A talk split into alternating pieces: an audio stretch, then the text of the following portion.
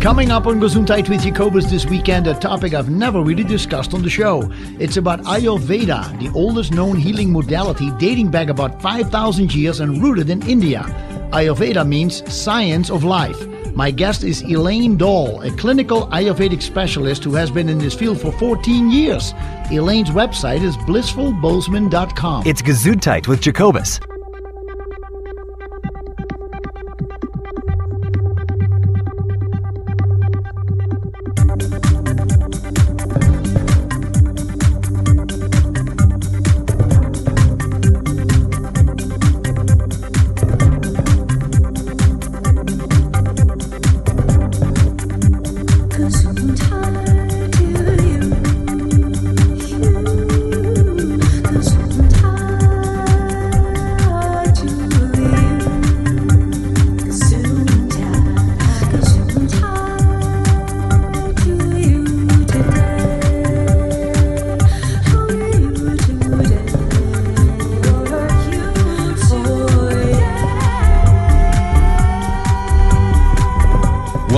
To Gesundheit with Jacobus, Health Talk Radio, integrating allopathic and all natural medicine one show at a time.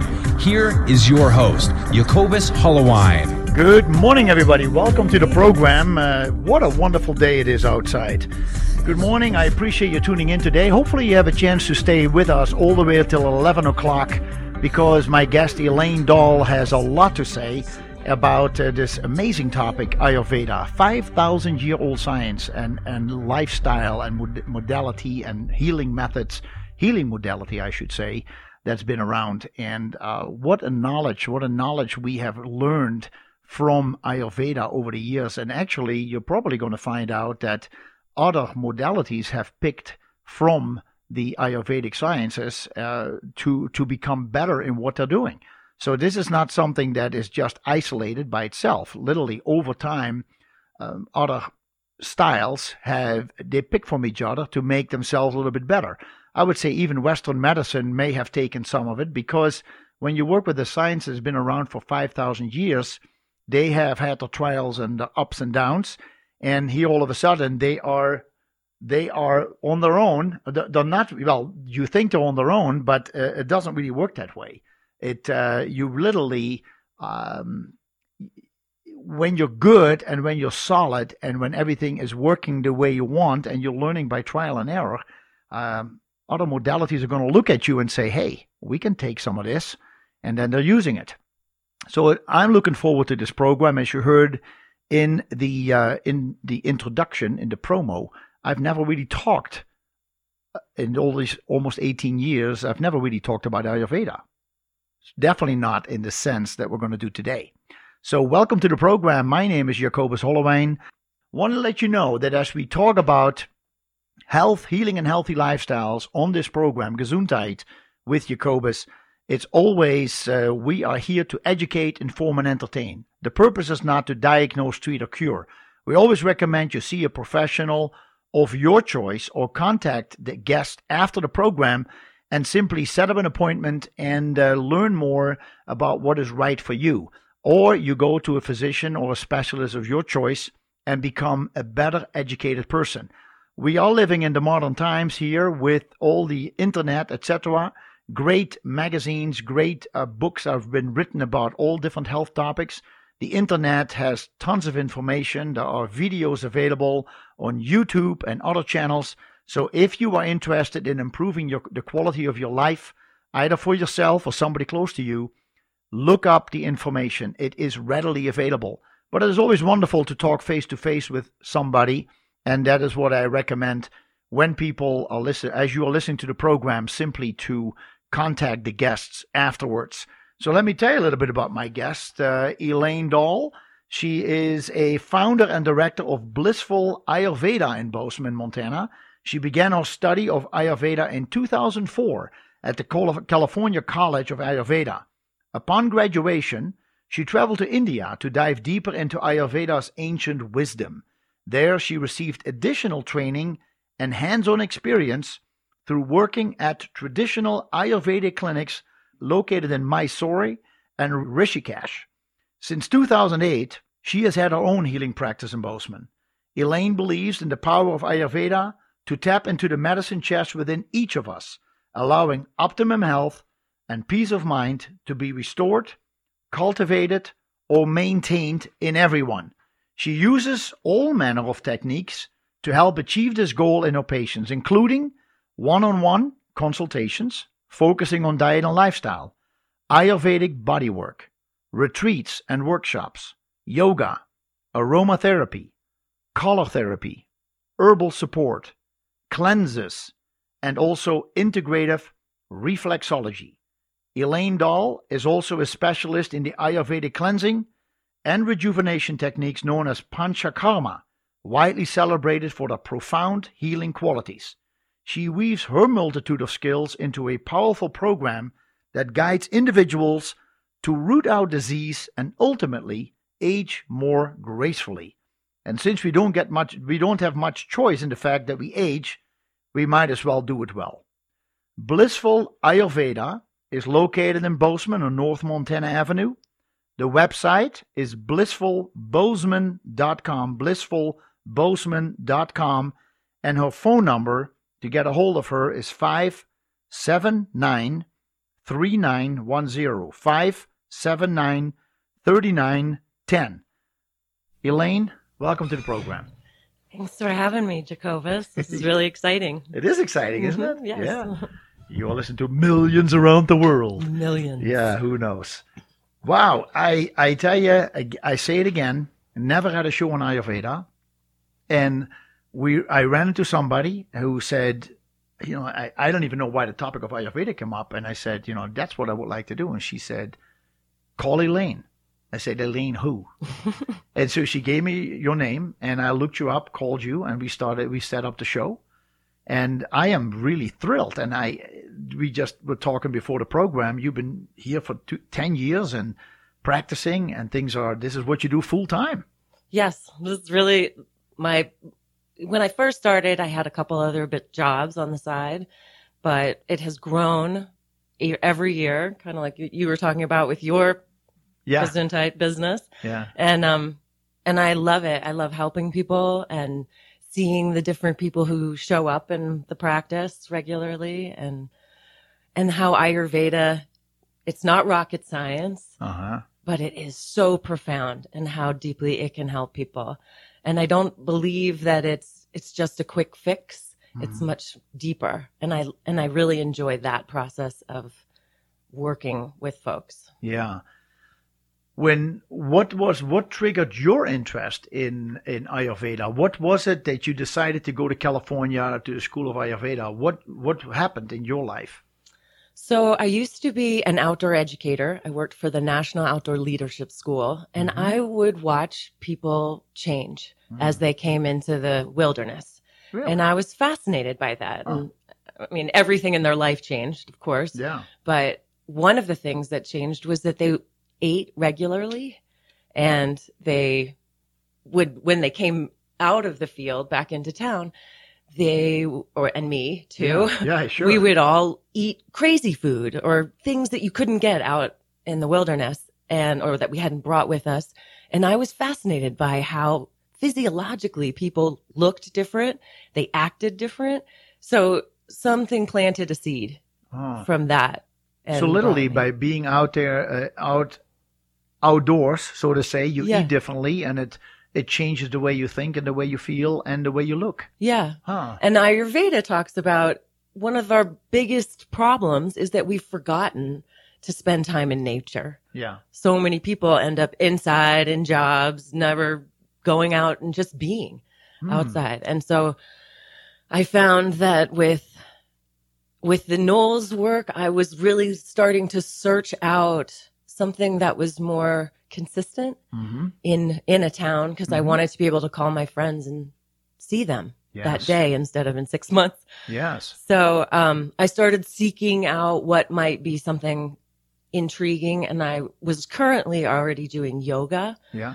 and I love plants, and so I can't even remember. I think a friend of mine asked me to move or come and visit her up in Nelson, British Mhm. Columbia, Oh wow. Okay. and I said, "Where is that? Yeah. And what's even up there?" And I started looking on the internet, and I found an Ayurvedic clinic up there. And my friend says there, it's not even there. I don't even know what you saw, Huh. but that was my first time actually seeing the word Ayurveda. ah, I was going to ask you. Yeah. And from there, I went down a rabbit hole and Mm. I felt like this could be something that really intrigues me for the long haul because it was so multifaceted. Hmm. It wasn't just supplements or, um, Just anatomy. yoga, right. yeah, it was all of them. It was this whole umbrella Hmm. because Ayurveda means the science or the knowledge of life. Hmm. And it's this huge umbrella of life and all these approaches that can Yeah. help people find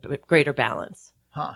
So it is not that you have to dress a certain way or that you have to grow your hair in dreadlocks or anything like that. This is literally this is applicable to to today. Yes. This is applic- this was applicable a thousand years ago. This was applicable a couple centuries ago.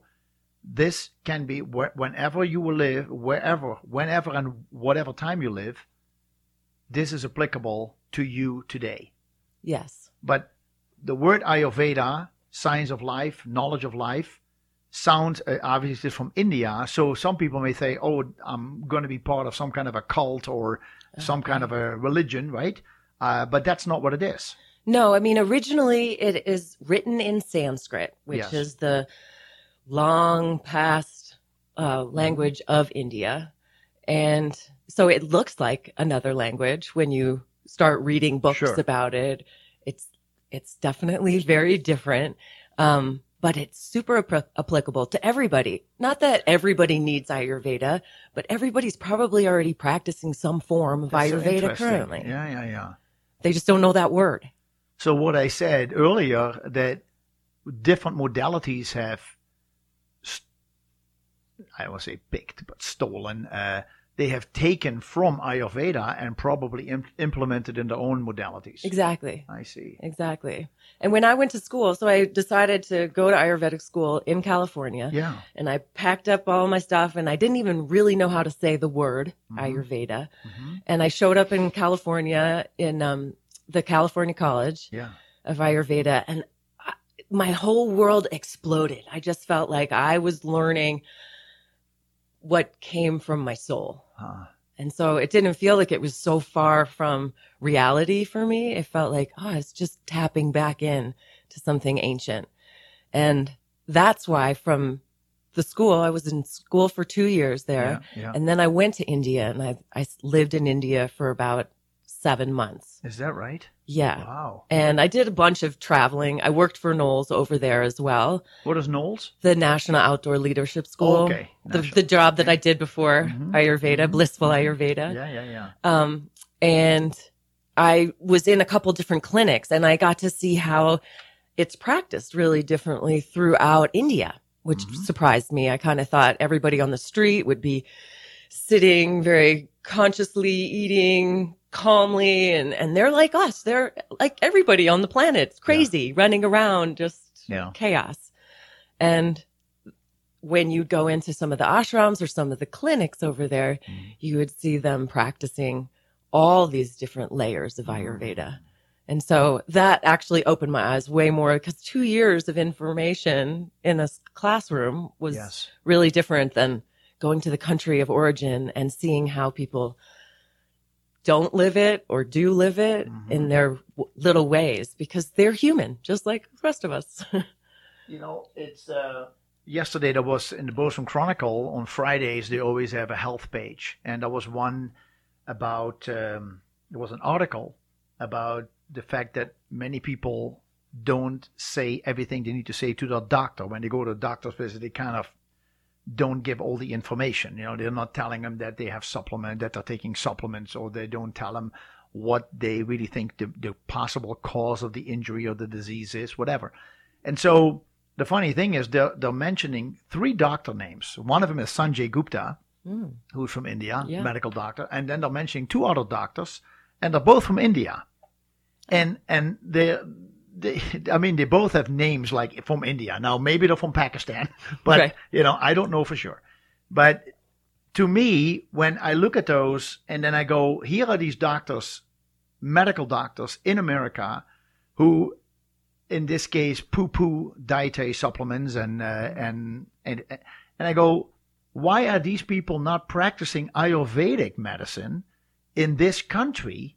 Because that's probably how they grew up with that whole system, unless you have a similar situation like you have in Europe. People always say, or everybody in Europe eats organic or everybody in Europe is so healthy or everybody is into homeopathy or natural health. And I go like, no, they're not. Right. You know, I, when I go visit, they don't, they, they have no knowledge about dietary supplements or about certain things. They just live the life. And so maybe in India, the way the modern times have integrated with India, people are not really living it anymore and people want to get out of there and become successful and there are many smart people in India that they become medical doctors. And it is so sad that I don't see them integrating that. I mean, Deepak Chopra, obviously, he came as a medical doctor, but he is still he's still talking about Ayurveda and, and body, mind, and spirit, etc. Is that something that you have wondered as well? That so many wonderful, talented people come from India and not bring that great culture with them?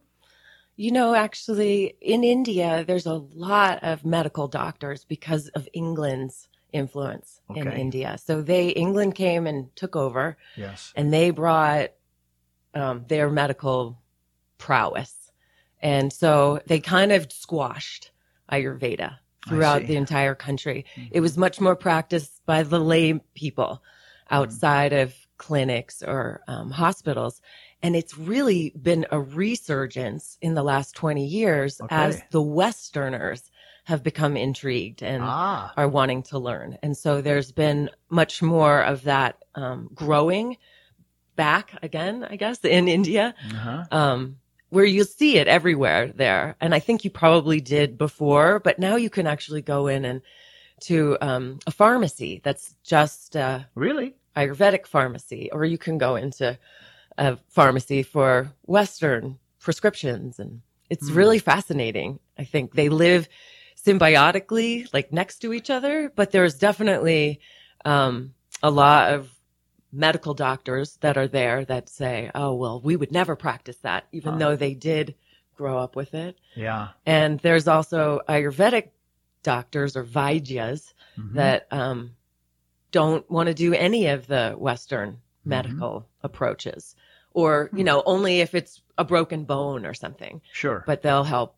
knit that back together better Yeah, or yeah. something. is acupuncture part of it as well? I mean, it's Chinese, but is uh, um, in the practice that doctors use is has uh, acupuncture become part of that as well, or is that totally a different country, different style? It's a different country, different style, but Okay. there is a similar um, practice in Ayurveda that works with um, pressure points. Okay, shiatsu. hmm Okay, because I thought that shiatsu was Japanese, but Well, I don't know. But so there are still pressure points. There are pressure, I mean, it's similar. Yes. Like there's a lot of um, yeah, who stole from Eastern, whom? you know? yeah, exactly. Where did it really begin? Yes. Ayurveda will say this is we started, and Chinese will say we started it, and who knows really? Yeah. But there's there are eight different um kinds, not kinds, but practices of Ayurveda. Oh, God. And wow. there's so there's actually um, surgeries that they Yes. do, and these pressure points. There's just there there's much more than um, my clinical practice that has consultations and body work. But you could go to a clinic in India. I I think there's a few in the United States actually. The Raj out of Iowa is the largest one. Um, that you can get all kinds of different approaches that are all Ayurvedic that you could have surgery done or you could, I I don't even know all the different layers within well, that. You, you, uh, one of the things that you uh, have worked on is uh, detoxification. yeah. So is that one of the eight? Yes. I, I, there was another website I saw where I found your name, and there was a lady who was totally into female-related issues. So is that part of it, or is there? Uh, do you happen to know what these eight are? I should have written it down. I It's didn't. okay. Yeah. we can um, we can look it up. we can look ha- it up. during Yeah. the break. Yeah. Yeah. would be interesting. Yeah, and the, uh, there are. There's some is um, gynecological. Um, I know uh, there's. A, we should just look it up. I'm not. Yeah, gonna we'll keep look it up. talking That's interesting. The Yeah. yeah. Uh, yeah, there was definitely. I saw on that one website I looked at, and I thought, wow, that's really interesting. and and you, behind your name it says uh, de- uh, detoxification. So that's a whole process, which Yeah. I think is uh, fascinating. And a lot of people uh, come in the store and say we need to detox. We want to detox the liver, or we want to we want to cleanse for the spring or summer. Uh, we want to do a fast. We want to do a colon detox, and and I think, and I'm glad we talked today because that could be an interesting topic to highlight what your knowledge is. In my opinion, many people don't understand what a detox is all about. I think that if you if you have a certain goal ahead of you, and you say, "How do I get there quicker?" and you use it as a detox, but when you come out of the detox, you move into whatever you want to do next.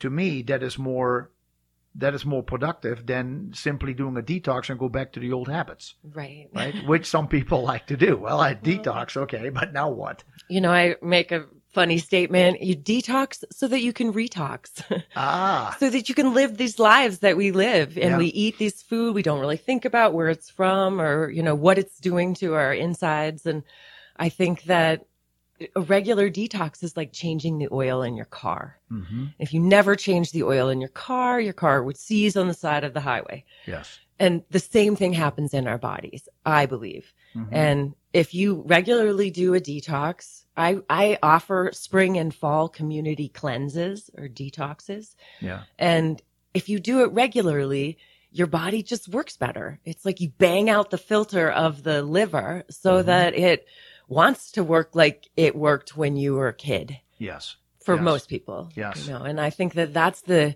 that's what I love about the detoxing is the fact that you can watch people who've had irritable bowel or whatever for years Yeah. and then it changes. Well, I, I I'm so happy you came to the studio, Thank and you. I'm happy you live in Bozeman. Yes. This is wonderful. So much. and I'm happy to meet you. well, when we come back, we're really going to dig deep into the whole meaning of Ayurveda. What does it stand for?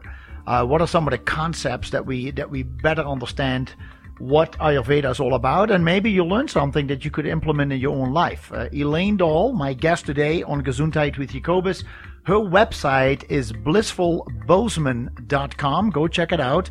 And her business is called Blissful Ayurveda and is located on 416 North Montana Avenue. When we come back, uh, we're going to continue with her. We'll be right back. We have a caller on hold who has a question for you or a comment. Uh, good morning, caller. Thanks for holding on during the break. What's your name? How can we help you, please? Well, if it's me, it's Mary. Hi, Mary. And I was just wondering, uh, or might be a suggestion. If she's read the well, the first, well, especially the first chapter of Genesis. Uh, just, uh, it's kind of interesting about uh, in the beginning, Yeah. and uh, I just wondered if she has read any of that yet. And uh, that's all. No, no pushy stuff. Just, it's, But uh, is it's that- interesting. Uh, you know. It, it is interesting. Uh-huh. Um, Yeah, And okay. that was all. That was all. And I'm listening. Well, thanks, Mary. I appreciate it. Uh-huh. Bye bye. Thank you so You're much. welcome. You're welcome. Bye bye. Thanks, Mary. Yeah.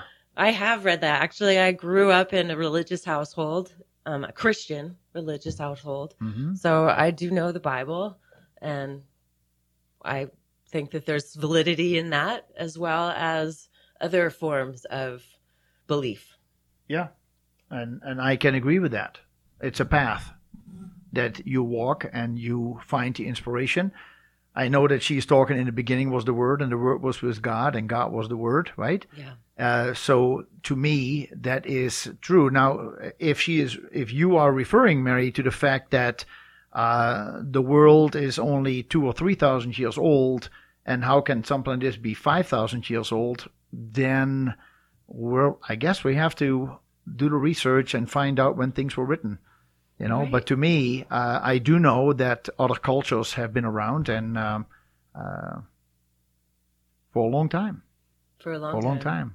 And you know, in India, they definitely practice Christianity in places, but there's Hindu is the main religion. hmm And okay. Yeah. And um in that I think there's there's just a lot of beliefs hmm in the Hindu and lots of gods right. and goddesses. Yes. And all of them have been um uh, what is it? celebrated for thousands of years. It's pretty amazing to see this in India and how people get so excited Yes. by the belief pattern that they have chosen and no right or wrong in it. It's just a different belief pattern than Yeah. Christianity. Hmm. That's true. And there's Muslims in India, and there's uh, Yeah. Buddhists, and Jews. I mean, yeah. there's like, you have the whole gamut. but even of- for a long time, yeah, it's been that way. yeah. You know, there are stories about Jesus having visited India too. He's been in Tibet. He traveled east when he was 13. Right. I guess I didn't know that. Well, there's nothing in the Bible about Jesus between the time he was 13 and when he came back to Galilee uh, when he was 30, Right, 31. Right. So 17, 18 years of his life Or unaccounted for. on it because he traveled. He traveled with pilgrims. well, one of the things my understanding is that um, he was fascinated to know that three wise men came from from the east, which was from India, because they had followed the star, Right. and the star was actually astrology. So they read in the stars that something really special was happening, and they decided to come and check it out. And so he repaid him a visit when he was 13. I mean, 13 in those days, you were at a you were at an age to be married. Right. Many young people got married at that time, and um, uh, so he, he decided that was not his thing. So he uh, he traveled east and studied uh, uh, studied Ayurveda, studied Buddhism. Uh, there are there are scripts known in Tibetan rolls of uh, parchment paper where his name is written and why he came, etc., etc. So it was interesting. Hmm. Anyway, let's talk about uh, let's talk about this Ayurveda thing. Um, in one of your comments, you say it is a sister science with yoga. What do you mean by that? So, according to Ayurveda, or and in from India, the Hindus, um, Ayurveda and yoga came about at the same time. They both evolved at the same or similar times, and yoga was, which means union, um, is about how we as a as a being can become enlightened or get more bold in our beings, our bodies. So there's all these layers of yoga.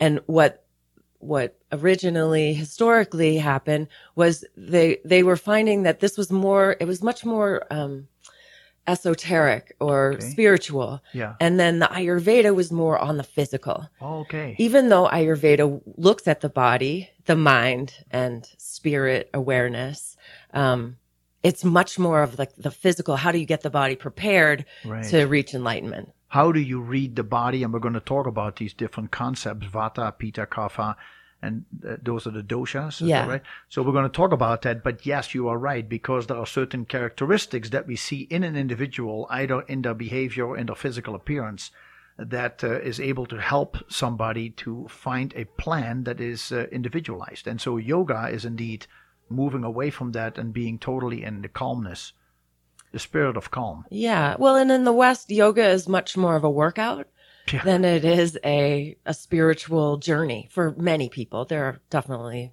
exceptions to that. Yeah. Um, and I think that it's interesting to watch how people who have been in yoga for a while start craving more of the expansion Mm-hmm. instead of just doing the movements, the body Mm-hmm. movements. What do you mean with expansion? Their their own um, maybe inner expansion Okay. of like how they know themselves. Mm. And I think that's what yoga can be really good and used for. Same with the Ayurveda and the way that they're woven together. You can't really like pick one out from the other because Ayurveda says yoga is important Mm-hmm. to do the asanas, which are the actual physical poses. But yoga has all these limbs and you, you start off with speaking only truths and you finish off with in these eight limbs of yoga, you finish off with samadhi or enlightenment. I see. And that's the goal for everybody Mm-hmm. who's practicing it, even though most people don't know that. And Ayurveda was, was paired with the yoga to really help people be in the body that you're in instead of unclipping and floating off. hmm I see. I can. I can. Is yoga then about that old? Is it? Um, Supposedly, they both really started at the same time. So 5,000 years ago. Is there any knowledge about if it was not one individual that came up with a great idea, or was it a a group of students at the time that that So- started this? Historically, um, rishis, these ancient seers, sat in meditation and they, thousands of years ago, came up with the whole paradigm of Ayurveda. And they, this was then, a lot of this was passed down from teacher to disciple for many thousands of years. And then it was written down. But a lot has been lost because of that oral tradition just wasn't continued because of the English coming into I India see. and Yeah. wiping it out. Mm.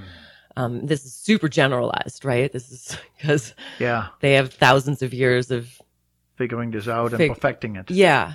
And, but really it came from rishis, these ancient seers, and they came up with, um, the, the trinity of life, which are, So that came up in the meditations. yeah. And they came up with everything. So they saw everything in nature as five elements, earth, water, fire, air, and ether. Huh. And then they also saw that there are these 10 sets of attributes Huh. like hot and cold, wet and dry, that everything in nature can be described through. And if you look at the body, the mind, and the spirit through these same lenses of the elements and these attributes, they then came up with the body types. I see. So they looked at, well, all these people are different Huh. Even though they have some tendencies, the similar tendencies. And so with, with Ayurveda, they looked at, um, these, the five elements. They said, okay, earth, water, fire, air, and ether. Yes. If you were to look at a body, you have all of those elements in the actual body. Okay. Earth being the corporal body, the muscle, the bone, the mass of the body. Water would be any fluid component that's Okay. in the body. Uh-huh. Lymph, plasma, blood. Wow. Um, fire would be our metabolic fire of our digestive tract, Okay. but also every single cell has its own itty bitty fire going on to Mhm. create change. Mhm. And then um, air would be the air we breathe in, but it governs all motion, all movement. So Okay. without that air element, we would just sit on the couch or I not see. do anything. Mhm. And then ether would be the subtlest of all the elements, but the most pervasive. It's like the space in between. It's the glue that holds us together. I see. But we also have space in our mouth, in our esophagus, in our lungs, in our intestines, so that chemical reactions can happen Hmm. and transform what we Mm. see or what we eat into helping our body survive. So that is the space between the cells, and and that is not fluid then in the cell. That is matrix fluid around the cell. I mean, it's fascinating the way you explain it, and thanks for doing that. Um, the to to to describe the body, but when you talk about these five, where does the spirit come in? Which one is that? Is that ether also? That is ether. Ether. Okay. It's like the closest to Oh, I the see. spirit. I see. So it is. We're talking about the body from the crown of the top of the head all the way to the bottom of the feet, and what is all in there. Yeah. Okay. And that all of these elements are in there. But these rishis then said some people have more of some elements than others. And that's when the body types, the vata, pitta, and kapha yes. came in because vata is made up of air and ether elements. Huh. Pitta is made up of fire and water elements. Huh. And kapha is made up of earth and water elements. Hmm. So we have, the reason I put it into the body is so that you can see that we have all of them. Yeah. Nobody doesn't have all five elements Okay. but some people have so vatas tend to be um really creative and Mhm. enthusiastic but they can get super spacey and we all have these you know at different times of the day perhaps or the different times of our lives I see. too So you can still. So if you're mainly, let's say, a kapha blood body type, you can still have some pitta in you. yes Okay, but the vata of the vata or the, kap, the kapha is the more dominant one. That Yes. that comes out through the physical appearance. exactly Okay. yeah i I mean see and that. everybody you can have a physical appearance of a dosha and then your mind could be sometimes a different um, approach. Oh, interesting. And and some of my teachers have said that everybody in the United States has a pitta component to them Huh. because that is our The drive. competitiveness. Yeah. Yes. And usually then a vata or a kapha attached to that as a Hmm. Oh. secondary dosha. Oh, I see. Um, so most people are one or two doshas. There's very few people that are all three Huh. of them equally. Right. So in a percentage way, you know, you're looking at I'm um, vata pitta or pitta vata predominantly. I still have a tiny bit of kapha over here that's grounding me, or I have a lot of kapha and I have a little bit of vata Hmm. over here because we have all of those elements in us. We can't not have them. I was uh, reading last night, and I think I'm a kapha, but I don't know for sure. so you're the one who can tell me. I was just I was just reading it, and I go, that's really interesting. And uh, um, you want to go through some of these? I mean, I I wrote them down over here in your uh, from your website. If you, I'll give you the list. Oh, if you want to go through them, uh, give people an idea how you can help them to understand what type they are, the Vata, Pitta, or Kapha. So I have folks come in and I do a two hour consultation. That's wonderful. and we talk about they fill out some paperwork and then we talk about what's going on for them Hmm. because the whole picture of a person is really important not just the ailment Mm-hmm. in ayurveda it's an important piece of just seeing who have they been and what are their tendencies and so um, that two hour experience we go through what is vata what is pitta what is kapha Uh-huh. and then what is their predominance and so initially though i think it's a really difficult concept to get so Yeah. i don't always jump right into what is what are you Okay. I talk more about what are some of the things. I give them maybe five things that they can do Okay. that hopefully they could implement into a diet or a lifestyle shifting. Mhm. But if I gave them 8 million things to do, I'd never see them again. They'd all be overwhelmed and, or, you know, they would try it for two days and then they'd say, this is ridiculous. I can't change everything in my life. Yes. So my goal as a practitioner in this is to help people figure out what will they do? What are they willing to do? Mhm. And if we can get four or five things changed, then in their day to day routines, oftentimes they will find some relief. Wow. Yeah. But in my lens, a miracle is a month. If Okay. something changes dramatically in a month, that's a miracle because Mm-hmm. most people have things for 20 years you bet. or a long time. And Yeah. so it's in our culture, we're really used to taking a pill and having something seemingly go away. Yes. But in Ayurveda, we do a little bit with herbal supplements and, but mostly what you're trying to do is figure out what are some lifestyle and dietary things that we can change that aren't huge, but that will help you really feel better. I see.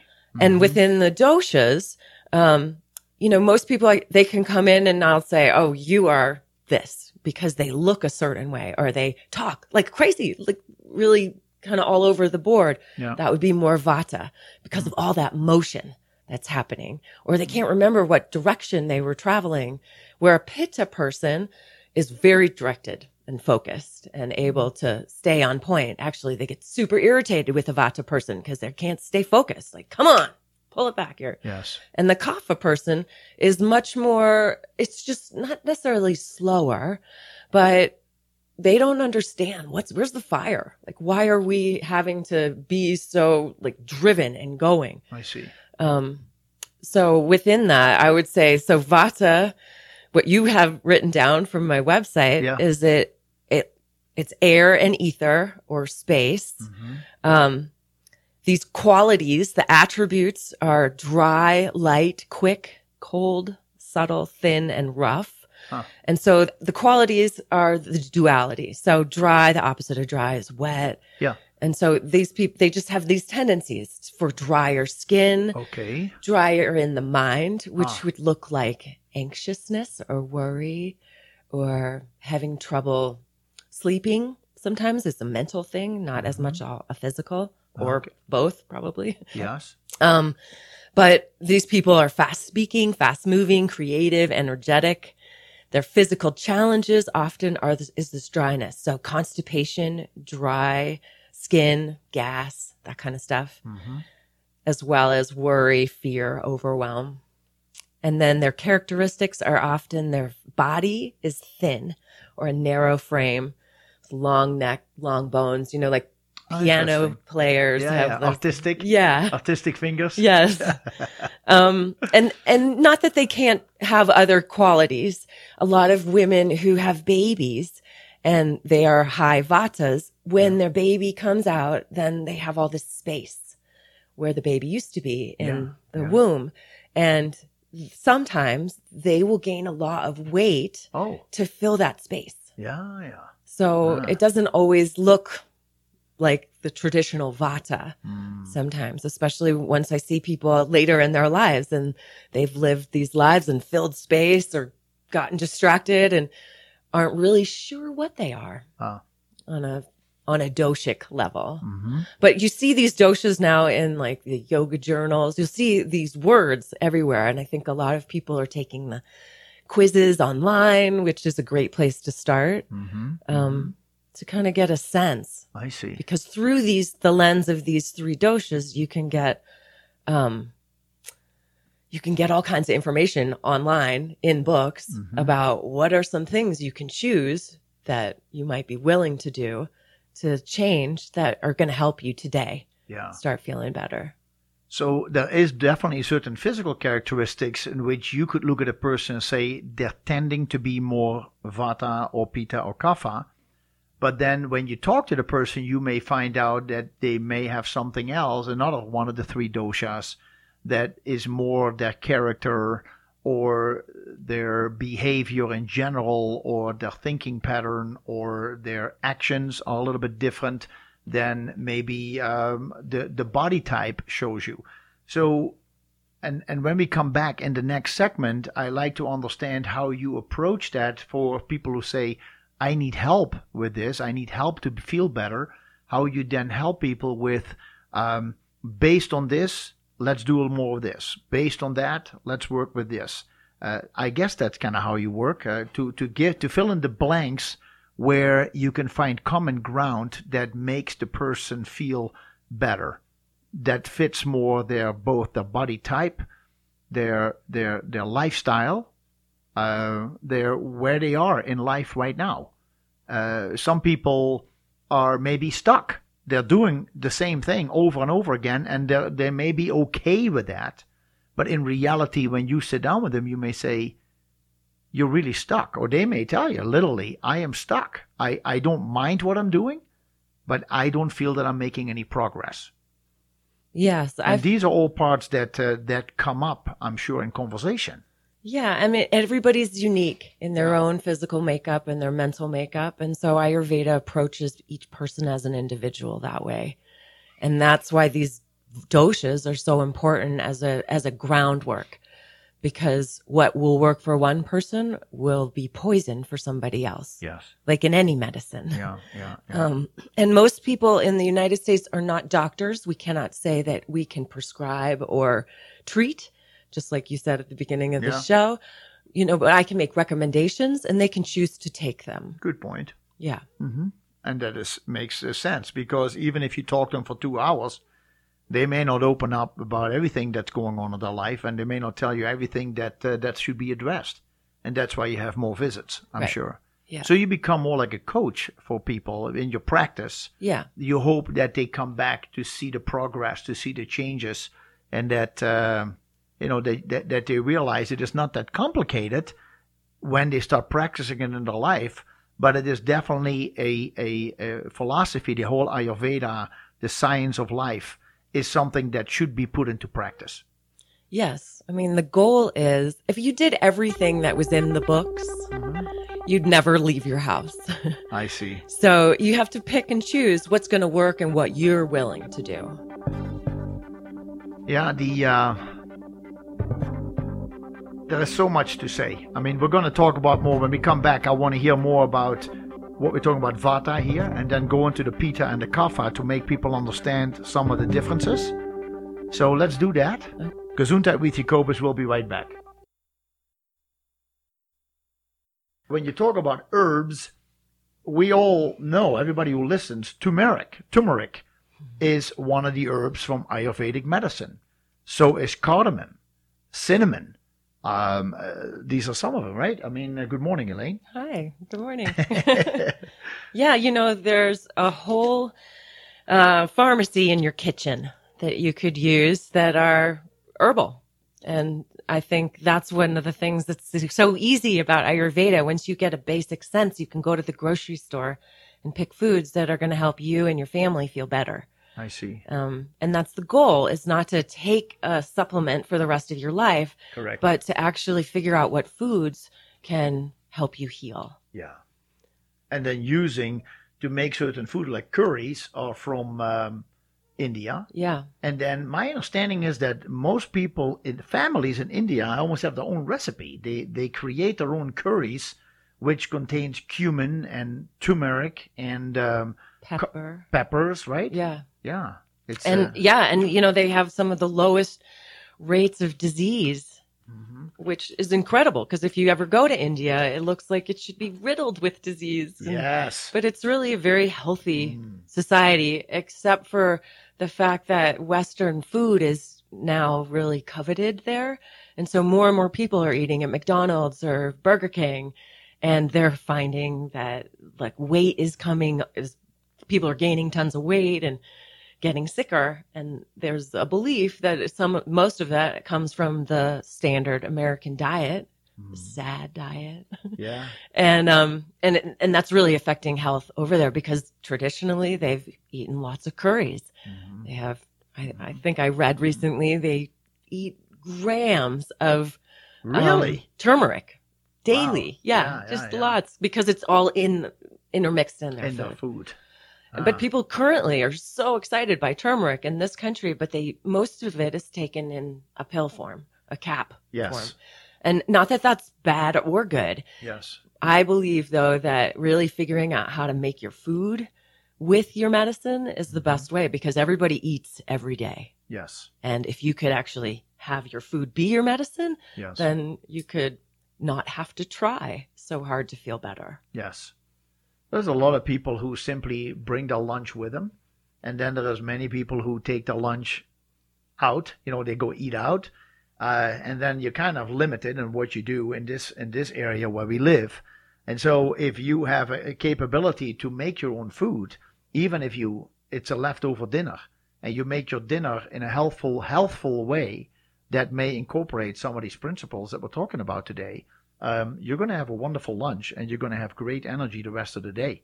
Instead of so many people who have lunch and then they just collapse an hour later, they're just wiped out. Or they don't eat lunch and they only eat a dinner. That's true too. Breakfast and dinner, yeah, Yeah. it's not very healthy for you. We talked about five elements, five elements uh, known in Ayurveda: the ether, air, fire, water, and earth. And thank you so much for explaining that, where how that sits in the body. And then we talk about the three doshas, which are Vata, Pitta, Kapha, and their variations. And then you started explaining the Vata. Would you like to share with us uh, what uh, what we what you mean or what in Ayurvedic medicine is understood as uh, Pitta? Pitta. Yeah. Pit, pitta. Pita. So it's not the, it's not yeah. the, the pita pit. Uh, right. It's not a pita that you're eating, but the pitta is that fire and water elements, and it governs or controls digestion and metabolism. Um, so processing food and air and water throughout the body. Okay. Um, its qualities are hot, oily, sharp, acidic, fluid, and intense by nature. Personality wise, people of a pitta nature or a predominance of pitta are focused, energetic, intense, can be visionary. They're leaders, orators. Um, physical challenges, though, are heartburn, skin rashes, um, weaker liver and Ah. loose stools. Huh.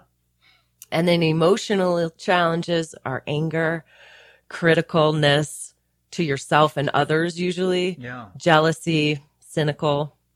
And body characteristics are they're basically medium build, good athletic build, good musculature.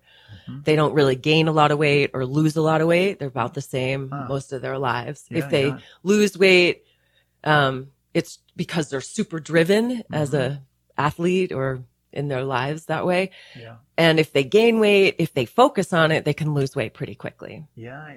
Where a Vata person doesn't really, usually they they can't gain weight. That's a problem. They cannot. They gain cannot gain weight. weight. Interesting. They are more, they're, they're of that air and ether. So their body doesn't want to hold anything. hmm They're, they feel better if they're lighter, but sometimes they're so light, they Yeah. need to be grounded a little bit more. Hmm.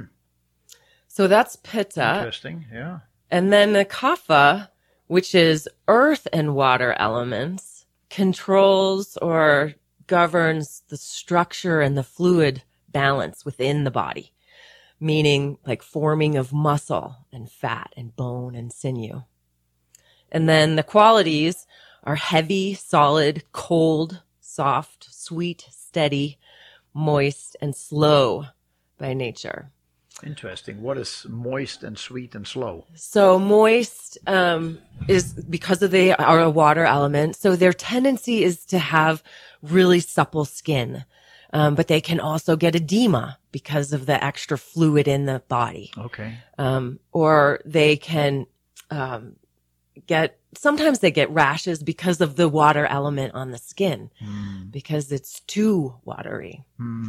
um, sweet and soft, though. It's the same idea. So people of a Kapha nature tend to have huge eyes. These are the eyes that you see in the Disney movies. Okay. The yes, women yes, have these huge, beautiful, lustrous eyes with very white sclera or the um, background. Yeah. and those are Kapha eyes, soft I and see. sweet. Yeah, yeah. Where a Pitta's eyes would be much more directed.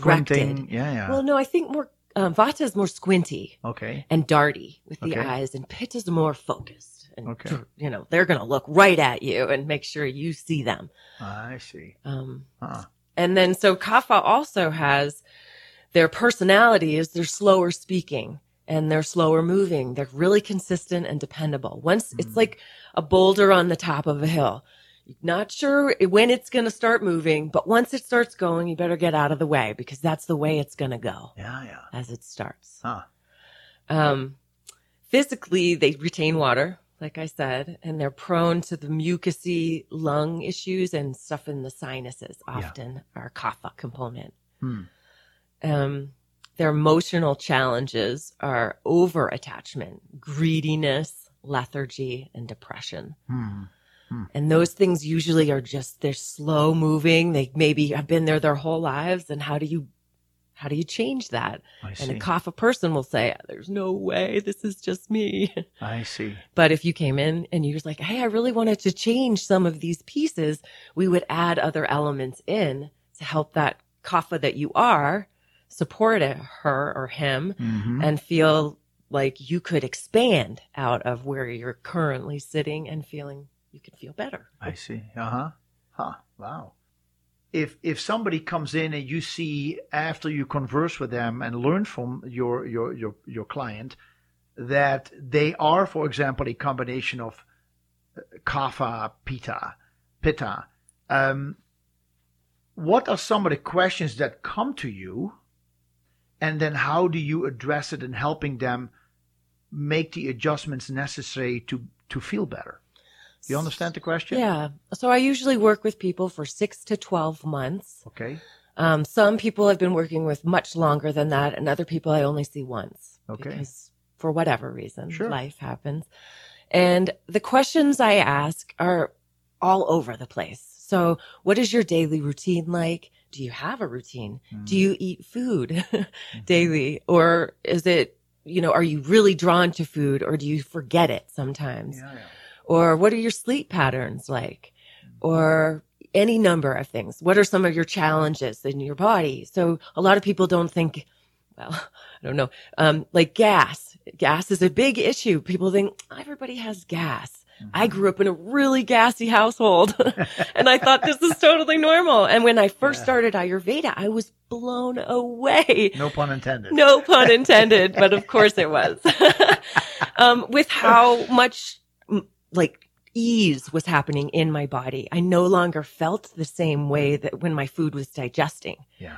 And I, I really was shocked because I grew up thinking that's normal. Yeah. A lot of people like that come to see me, they have, you know, they have constipation and maybe they poop once or twice a week, Yeah. which your body wants to go every day. It wants to release whatever you built up from the day before, but they think it's normal. Th- Because this is what they've That's always what they grown. know. Yeah. Yes. So we work with the three pillars of health in Ayurveda are digestion, elimination, sleep, and creativity. Hmm. And when all three of those pillars of health are in alignment, then you can't knock over the triangle, the tripod. But if one or two or all three of those are out of whack, it's really easy to have any dis-ease come into your system or disorder Right. come in. So oftentimes I start working with people around their di- um, digestion Right. and elimination, depending on what's going on there. And then also around sleep, because we have epidemic problems with sleep. Uh-huh. And so those, that's where I start. And like I said a while ago, a miracle is a month. So if in a month you feel like things have mm-hmm. really changed, or I can mirror back to you how much things have changed, definitely people want to keep going with it because they're feeling better. I have a woman right now who we've been working together for years and she is 80. She's turning 80 this year. Wow, wonderful. And she says, this is the best she's maybe ever felt. Mm, wow, isn't that something? I love that because Yes. we're told in our culture, mm, it sucks to get old. Yes. And yet this is all you get. Mhm. So how do you do it well and gracefully? Mm. And I do think Ayurveda looks at the simple things. It's not like, like I said, you don't have to change every single thing in your life, but once you start getting in a direction that feels better, you might, but it won't feel like drudgery or hardship because you actually feel good in the process of it. Right. So your three pillars are sleep, um, digestion, and elimination. Yep. And the third one was Creativity. creativity. In in India, it's called brahmacharya, which is celibacy. But we're all householders, and so that's a really hard one to look at in this culture. So myself and some of my teachers, we have all changed, not changed it, but but expanded the um, definition into creativity okay. because our sexuality is our creativity. Babies are born that way. People Yeah. can live from that that place of creation. Mm. And I think the same most people feel like all I do is my job I see. and I'm not creative in it. And so that is that can be Mhm. a downward spiral of feeling like nothing goes well in my life or you know whatever comes through that. So when you talk to people in your conversation, in your in take-in interview, and you you you listen for hints, I take it, that deal with the sleep, the digestion, and the creativity, and then you say that is like the tripod. So you're trying to figure out where in that in that tripod is an imbalance. So which of the three may need a little bit more support? Which of them we should calm down a little bit, and or which ones need to be calmed down or supported? Is that kind of Yeah. Does that make sense? It does. It does. You know, it's everybody is so different in in it, but I feel like those are really good places to start because we eat every day and digestion and elimination if that could actually go in the right direction, anything could happen. Mm. Any change could happen. So one of my first clients I ever had when I was in school, yeah. she came to me um, with let's see she had chronic constipation and 17 years before i met her she had lost her husband Yeah, there's those things that Yeah. are so important to know. so important to know and she still was talking about him as though he had just passed away I see. And what and i couldn't change that i didn't want to it's just information Yeah. And so what we worked on though was di- elimination. Not really anything else initially. We just had to open that channel of apanavata, just get things moving downward. and once that happened, all of this um, storyline in her mind started changing. Once we opened her bowels and allowed her to be able to eliminate every day, Wow. her mind chatter changed and she no longer she just didn't really even recognize herself she felt like this story that i've been telling for the last 17 years is it can't live in me anymore because it's moving out with the poop Yeah. as well as in the mind. So it was a really interesting for me correlation between the body and the mind. That the mind, it seemed like, was super stuck, just like the gut was super stuck. And when the gut let go, the mind had to follow. Yeah. That's pretty really amazing. It's amazing, and I I see indeed um, many times when we have known people for a long time, when we haven't seen them, obviously the first thing we think about is how we remember the last visit so many years ago. And then we have a tendency to pick up our conversation right there and maybe have our feelings and our thoughts about that individual from that time. Yes. And I realize more and more, and I have realized that we're all the majority of people who I hang out with are, are, are hard on themselves. They really want to do better. And so it is important to, to have that concept about people, to have that good thought that probably, even if we haven't seen them for seven or eight years or 10 years or five years, they probably have changed. There's probably a change. And for somebody like what you're talking about, being stuck on that very important happening in her life, the loss of her soulmate, Yeah. to to then be on your own and never be able to let it go, to have her body use that to hold on, which is the constipation that we consider constipation of the bowels, but really it is constipation in her mind, in her heart. She is stuck. Yeah. And so that is so interesting how you say that, that somehow you were able to work with her and let her eliminate that and clear her mind and clear her heart and to be open for new challenges. Yeah. It was a beautiful journey, really, Yeah, to is. witness and help guide. And I love that she did it. Are you, I, can you, can you, I don't know how much time we have, but can you eliminate, uh, of, uh, uh, illuminate us a little bit about some of the things that she did? Was it diet? Was it meditation? Was it uh, yoga? Was it certain herbs that you used to help her in that concept? So when we first started, it was herbs to help open the channels, which I think is really beneficial initially or throughout um, treatment. And then um, we Maybe did what everything. we should do. Okay. Let's talk about it when we come back. okay. Perfect. Then you have a chance to really think about it or give us some other examples Yeah. about how you approach that. It'll be interesting. We'll be right back. Stay tuned, please. You were going to explain. You were going to explain us something.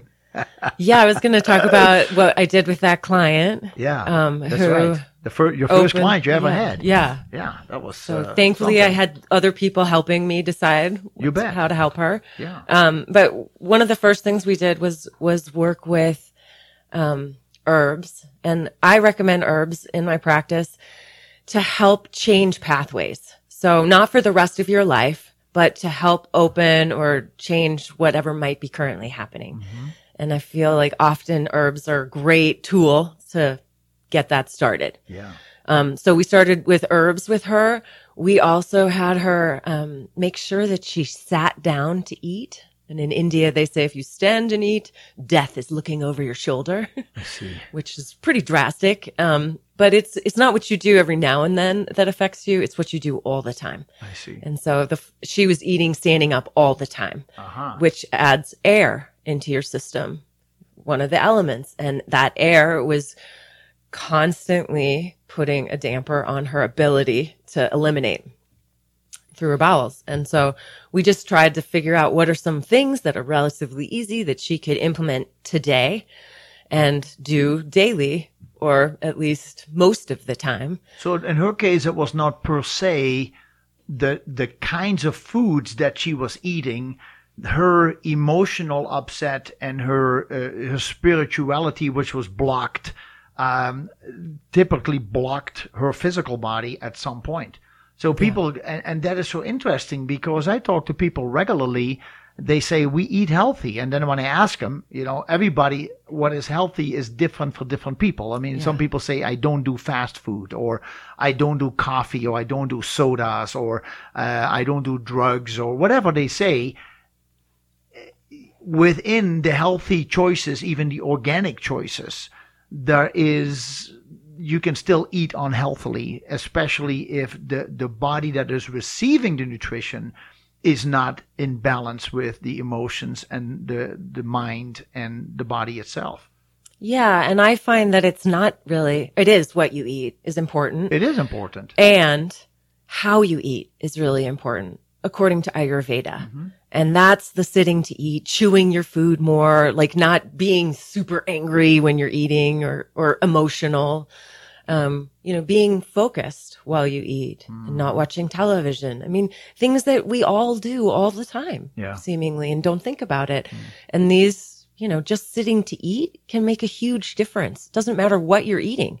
Honestly, it helps your body process food to sit down. Right, right, right. Um, and I believe that quality food is really is important. You bet. Yeah. And balance. And between- balance yeah. and Mhm. but oftentimes I don't start there because that's those are really hard to change what we always pop into our mouth. Mm-hmm. So some of the behaviors around food are can be really good places to begin Mm-hmm. because everybody eats most every day. Mm-hmm. So if if you could get somebody to sit to eat for 3 meals a day, yeah. that could be life changing. But you'd never hear that Hmm. No. outside of Ayurveda, really. I mean, I'm sure there are other venues that that's set in, but that is one of the main things that we talk about, not just what you're eating, but how you're eating your food. It is something of the uh, modern day, I would say. If you go back a few decades ago, uh, Yes. people would have more breakfast together and lunch together. Uh, I'm not talking about together. I'm just talking no, but even together, l- together to the point when you come home and you. Uh, I mean, when I went to elementary school, I would go home for lunch. We would the school was out for an hour and a half, Wow. and pretty much everybody would go home, and even the teachers, and then they would just eat and come back to school, and um, but my family would sit around the table and actually have lunch, do lunch, do lunch. Don't know. Yeah. So you sit there, you talk. Uh, my problem was I would stay after school at twelve fifteen. From twelve fifteen to one forty five, there was the break, and I would then uh, get a soccer ball or a tennis ball, or we would roll up some aluminum foil and play soccer. And sometimes I played soccer till one fifteen and then I had to run home. and then they said, "Where where were you?" And of course, I would lie. I would say Right. I had to help the teacher clean the blackboard for an hour, and then I would just uh, grab the food and eat real quick and start running back. It would take me uh, about seven eight minutes, so I had to leave. If I would leave at 1.35, I could barely make it through traffic. I would run. That's so great. But anyway, so it was probably not very smart on my part. but it worked, you know? I'm here today. yeah. Yeah, but uh, I see your point. If you can actually sit down and know that you're eating food and what you're eating and choosing your food, um, that does bring more calm and balance in the system. Yeah. And, you know, I think I was just going to comment on like the whole running home and eating with your family. You know, there's, um, we as humans, like we have lost that community on a lot of levels. And it's, it's like when you're young, it's really easy to bounce back. But what I see when I, people come to my practice, they're, I mean, I have all ages, honestly, but most people are in their 30s, 40s, 50s, and 50s, maybe a little bit into their 60s. Yeah. Um, and what you were doing as a kid, you can no longer do. And so they're really freaked out. They're like, no, but I want to be like I used to run home and not have a problem digesting that food. And it's like, it's meeting yourself as you are in this body today, not how you were 20, 30, 40 years ago. Mm-hmm. And that I think is a challenge because most of us don't meet ourselves to daily. We say we wake up into, I see. and so there are universal things that you can do, but it, it is very individualized. You know that is uh, that's so true. So when when uh, this person you have had, I'm sure more people uh, in tho- those days working with the teacher, working with your fellow students on people. Was that people would come to the school and say, "Can we be like a guinea pig?" Was that kind of how it worked? Yeah. So there was a, an internship and each of us had to see a certain number of initial patient clients. A- And then we also had to have a certain number of follow up visits with whoever would come. And Yeah. so oftentimes they actually, it was through the clinic of this school, the California College of Ayurveda. And, um, they would sign up. We, we could bring people in, but, Yeah. But some people would just call and say, I have these ailments and I'd like to see one of your interns because I don't want to pay full price to see Okay. a practitioner and Yeah. they have this great school with all these interns that are constantly changing around. And so they could keep coming to the school, but they might not see the same intern Mm-hmm. after we would graduate. There is something in um, Ayurveda. We you call them the concepts: Agni, Ama, Yeah. the three malas, the seven dhatus. Dhatus? yeah. dhatus. Dhatus, yeah. Can you explain some about that? What that means? Agni, A G N I. Yeah. So Is uh, Agni and Ama the same thing? no, they're Okay. different. So the disease process in Ayurveda, um, health in Ayurveda, health would be order and disease is disorder. Right. And so Agni, according to Ayurveda, is probably the a number one thing that we look at as practitioners. It's how you digest your food. How is the fire, the Agni is translates to fire. How is the fire in your gut working or in your cells working or not working? Is it too high or too low? or is it perfect? And what happens? So Agni is that fire. When um, Agni doesn't burn correctly, then you get toxins left in the body. Okay. And toxins are ama. Okay. So Toxins Agni, so it's like if you had a um, campfire and Agni is your campfire and it's burning, you get all this great fire and heat. And then the next morning you have all this good ash. But if you sift through that ash, you might find chunks, hard Correct. chunks. Correct. That's ama. Okay. And that's, and that in the body can relocate, according to Ayurveda, anywhere that you have the least resistance. So that's the individualized thing. So that ama could actually come up in your brain and be Absolutely. Yes. anxiousness. Yeah. Or it could be in your gut and be SIBO. Yes. Or it could be arthritis in your joints. Totally. Yeah. Yeah. Yeah. So that goes back to the digestion and elimination being one of those three pillars of health. Yeah. And this Agni is the same thing. We have to look at how is your fire burning in your body. And for some people, especially those pitta people, Mm-hmm. their fire burns too hot and they get acid reflux or heartburn or they get really loose stools and they go to the bathroom 10 times a day or I something. Ah. And then the other side of that is not burning hot enough, which is constipation Hmm. often.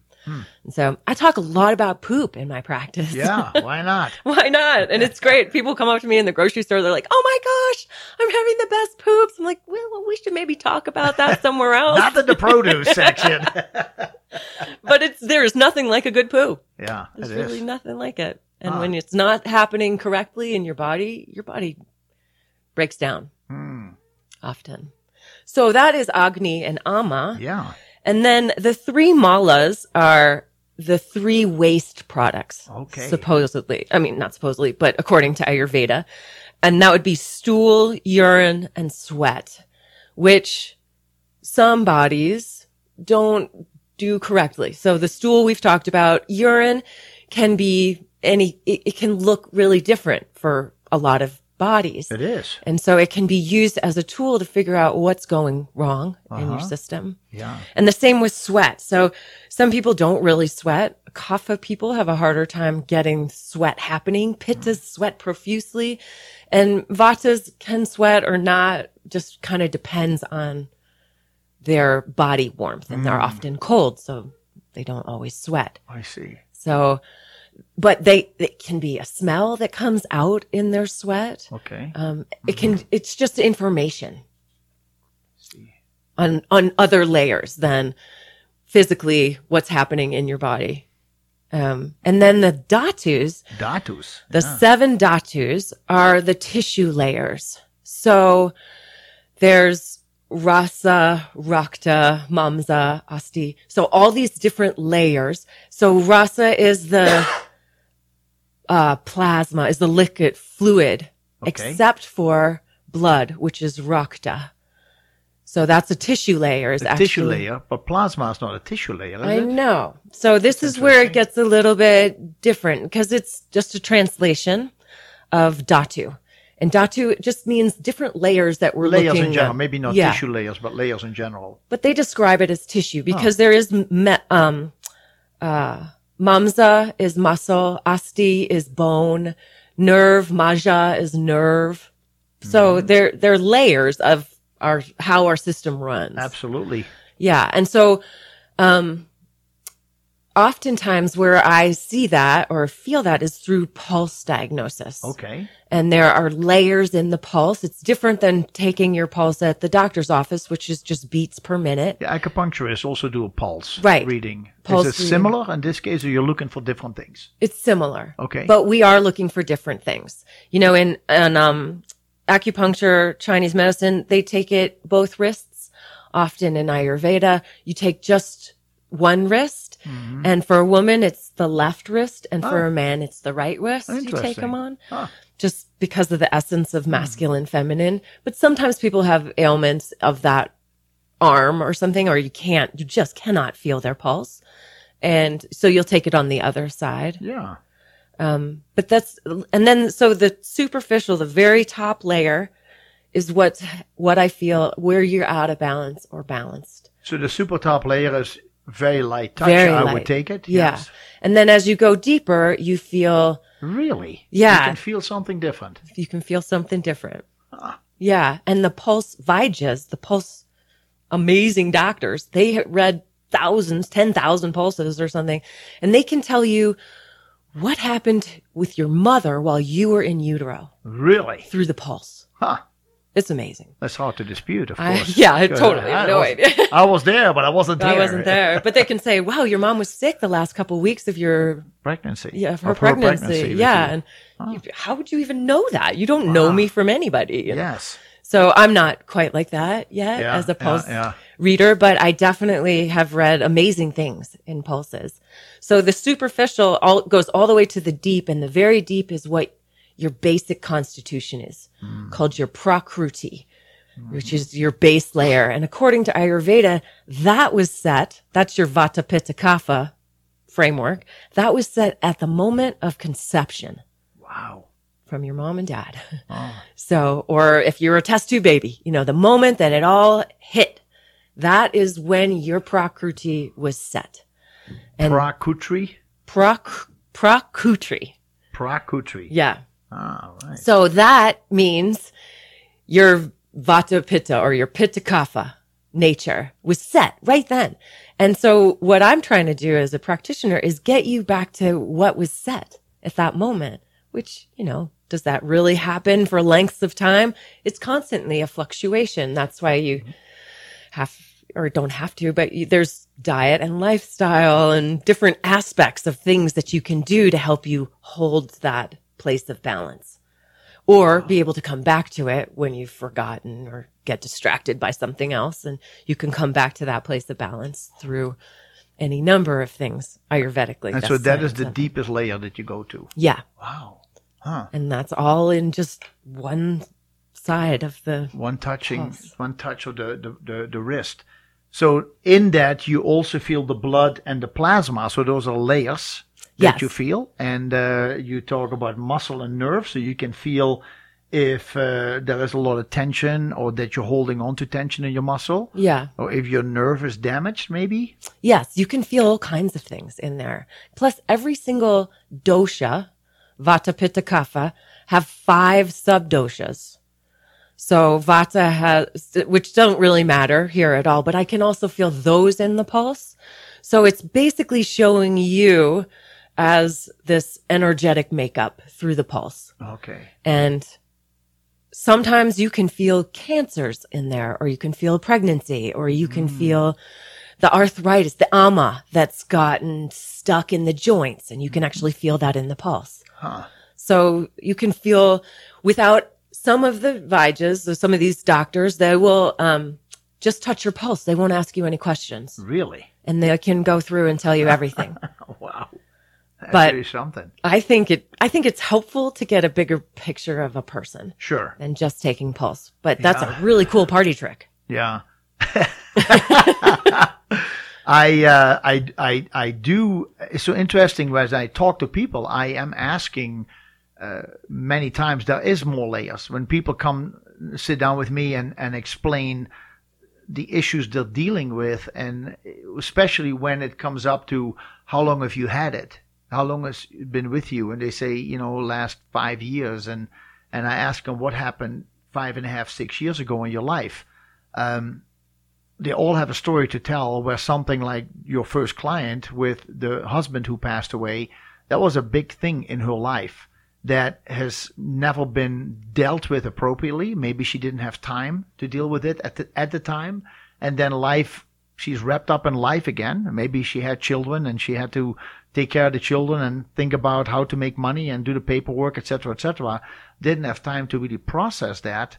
And so that unfinished business is somehow stored in our files, mm-hmm. which are your layers. Yeah. And then how it comes out can indeed be outwardly. It can come out to things that we can literally see. So the skin or the, the sinuses or the lungs or the bowels or the kidneys, kidney bladder, we can see those. Yeah. And but for other people that may have a stronger constitution, for them it may work more inwardly. It could develop into Alzheimer's or diabetes or pancreatitis or arthritis or things that you cannot really see from the outside, but that is brewing on the inside. Yes.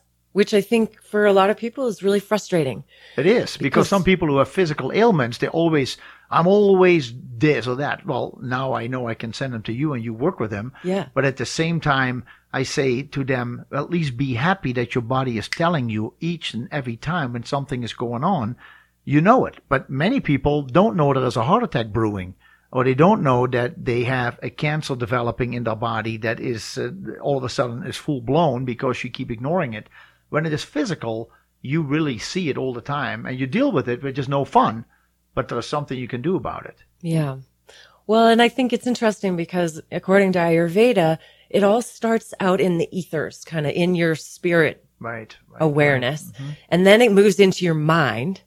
And then it physically presents in the body Totally true. so that Yeah. you'll pay attention to it. And, you know, we all are good ignorers of things.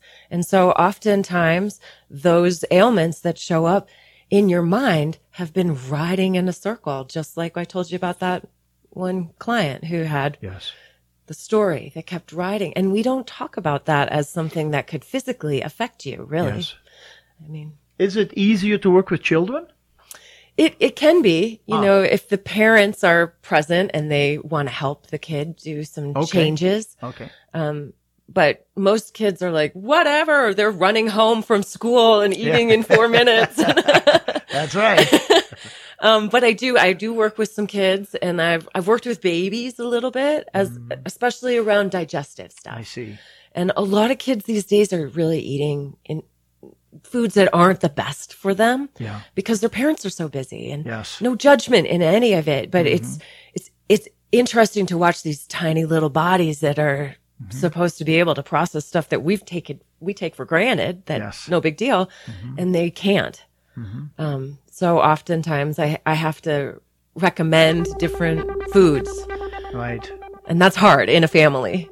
But if the mother and father came in first and then they bring their kid, way easier than just a kid plopping in. And So that gives you kind of an insight already in the family dynamic or the family. How is it going? And then hear already something about the child. yeah. Okay. Mm, And they wanted, they already want to do some changes yes. instead of having a kid say, I want to, I don't want, I don't want to feel this way, but I don't want to change. hmm.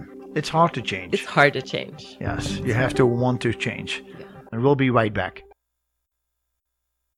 Ayurveda, very, very interesting uh, concept. I really need to learn more about it. I have a few books. Uh, uh, yesterday, my wife says, "Did you know we have a couple books on Ayurveda?" I said, "Get out of here."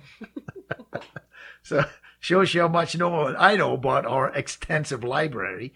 Uh, the, the, there is one. It's called Ayurveda: The Science of Self Healing, by Dr. Vasant Lad, L.A.D. And he is probably the best known man from India, Ayurvedic specialist that uh, that has made it in the United States. Wouldn't you say? I don't know if he's still alive. He is still alive. Yeah. And um, actually, I think Deepak Chopra is well, probably more well more known. well known, but he is like Gandhi. Vasant Lad is amazing in how he presents himself. He he started the Ayurvedic Institute in Yes. um, uh, where the heck is that? Down in New Mexico, Okay. and uh, so his he's got a big practice out Yeah, there yeah. in the world, Huh. and he's really. And I think this book, the Ayurveda, the um, what is it? The Science of Self Healing, is one of the best beginner books Okay. because it's in lay person terms. And, you know, if you look at some of the traditional texts, it's in Sanskrit, which is definitely a different language.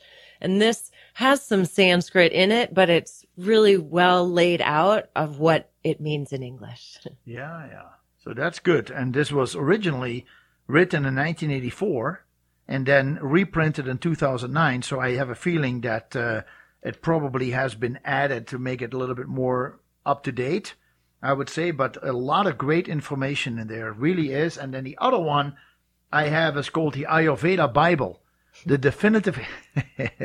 that maybe answers the call for Mary, who called earlier the Ayurveda Bible, the definitive guide to Ayurvedic healing. And uh, that is by Anne McIntyre. Anne McIntyre. Um, there is a text message from the text line What is the average cost of a visit to Elaine Dahl? So depending on what you get, the average, the, my initial consultations are $150 for the two hours. And I also do body work and some people just come in and get massage. Okay.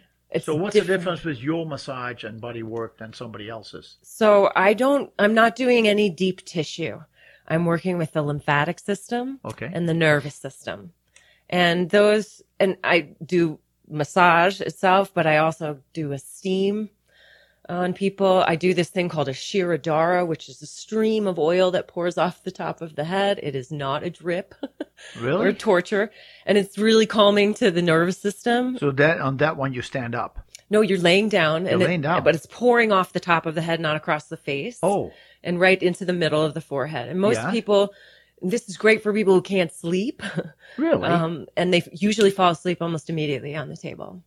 Um, I also I, I do a ton of different things. so, would they have their head on plastic or something? It, to No, they it? underneath where their head is laying on the table. There's Yeah. a piece of plastic there, Okay, that's what I mean. yeah. but uh, on their it's just through their hair or on a bald head if they have no hair. And yeah. I I've done that one with a, a lot of bankers actually, and it's because it's really calming to the mind, chitter chatter. What ki- what is what kind of oil is it?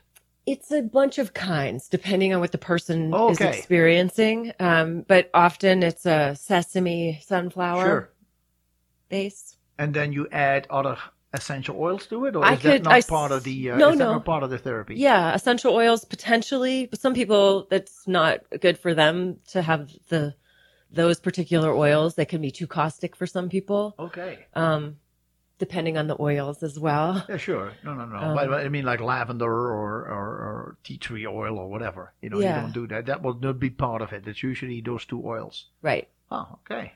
So and then so that the Shirodhara. Yes. So, so the, everything that I'm saying is in Sanskrit. Yeah, go for it. yeah.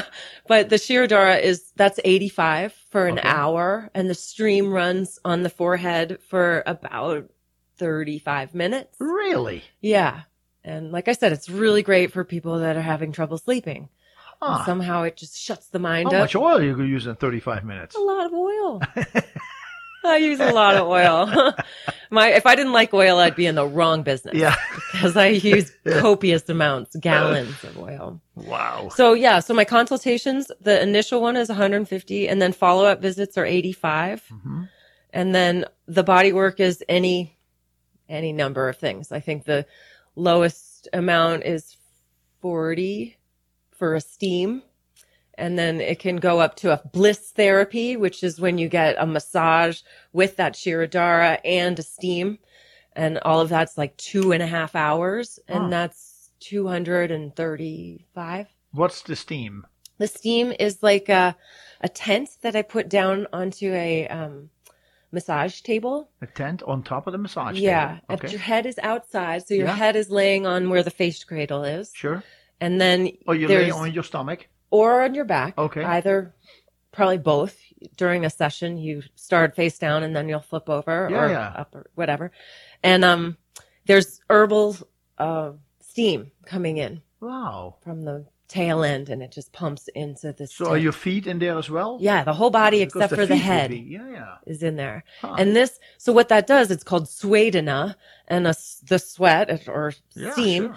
and it opens the pores and it helps force the oil deeper into the skin, which then helps loosen ama or toxins from right under the skin and mobilizing them. So it helps loosen them up so they want to become mobile. And then you, they will through osmosis go in hopefully to the digestive tract and be able to be eliminated out. Or they sweat out, but really it's this forcing of the oil in to loosen things up so they want to move. Yeah, yeah. Huh. Yeah. So I do all of those things. Yeah, apparently. Yeah.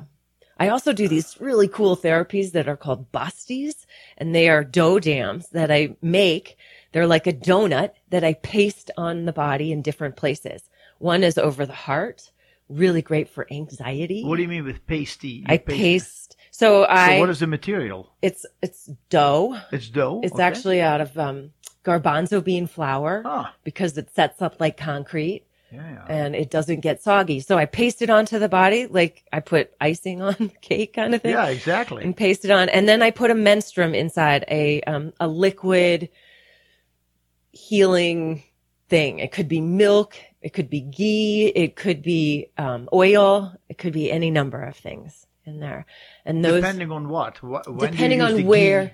So on, over the heart, Yes. I use milk and ghee because it's really soothing. Hmm. And then over the low back, a lot of people have low back pain. I do one called a kati basti and I do oil in that one because just because of the nature of where it's put on the body. And then the oil doesn't, uh, because it's pasted on, the oil doesn't escape. Right. It kind of stays in the donut. it's pooled Now, right how, there. how big is the donut? I mean, how big Um, is the donut hole? Is it a couple, three inches? yeah.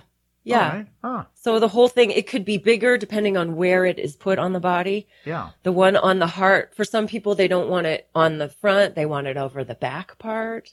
So it just really depends on where it's being pasted onto the body. But those are one of some of my favorite therapies because it's really magical. it's like you're pouring information or love into that person's heart or into this place where they're feeling so much pain in their back and they have for whatever 20 years Ah. and So they get use- relief. So you're talking about a menstruum. In this case, we're talking about oil, milk. What was another one? Ghee, Ghee. ghee, which is oil too, but it's clarified butter. Yeah. Um, and does it's just, it have pulling power or does it have uh, does it penetrating power? What what is it? well, I think it does both, Really? honestly, but I see stuff get absorbed into the body. Yeah, so yeah. a lot of that, so anxiousness is vata. So it's air and ether. So it's really dry usually, especially if we run anxious or worried. And a lot of people are worried all the time about something. Yes. Yeah. yes, yes. And so this just, it's a, it draws into that dryness of the heart, not actually physically, potentially. You wouldn't Sure. look at the heart and be like, wow, that's dry. there's a bunch of oil there. Right. Yeah. But it's dry in the way that it feels. It feels lack or it doesn't feel at all. It's totally shut off. Yeah. And yeah. so, um, putting that in, I definitely have seen stuff disappear into Hmm. the skin, into the body. But it's much more of a soothing thing, I think. Yeah. And it's really focusing on that part of the body. Which But I take it you just do one section at a time. Yes. So you well, somebody lays on their stomach, you could do different parts of the uh, the spine, right? Yeah. Right. It can be a management issue though, because you can pop these things off Sure. if you breathe really hard or you cough or Oh. something. Okay. So usually I just do one dough dam at a time, And how long you leave it on, approximately? 20 minutes. Really? Yeah. Huh. And I, I mean, every kind of thing happens. A, a lot of times though, people would fall asleep. They Yeah. fall asleep. Or they, you know, they startle themselves awake when they're, So could they do this? Uh, could they do a basti at the same time with the sweat. So or Yeah. that the basti is on the body while mm. the sweat is coming in. No, through the tent? usually, so what I've done with that actually is I'll sweat somebody first Okay. and then take it off, take the sweat or the steam tent off, and then we'll do a basti. Yeah. And usually they're more settled Huh. after a steam. But I also have had people do a shirodhara, that stream of oil over the top of the head, and then do a basti. Like you can mix and match for sure. Shiradori. Dara. Dara. S H I R O I R O. D H A R A. Shiro is head in Sanskrit and Dhara is stream. All right. So a stream of oil on the head. Oil stream. Wow. What Yeah. else? It's yummy, right? Yeah, of course. Sounds like a winner to me. Bring it on. Um, Ah, how interesting. yeah. And So so, I is- have some people who just come for body work and I have other people who come for the whole picture For counseling. and other people who just come for the counseling and they don't want to be touched at all.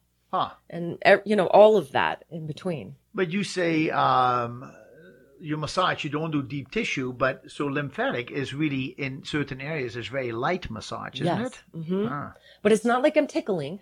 No, I know. It's- I've had it done. But it's lots and lots of oil. And so in Ayurveda, it's really about getting to mobilize your ama.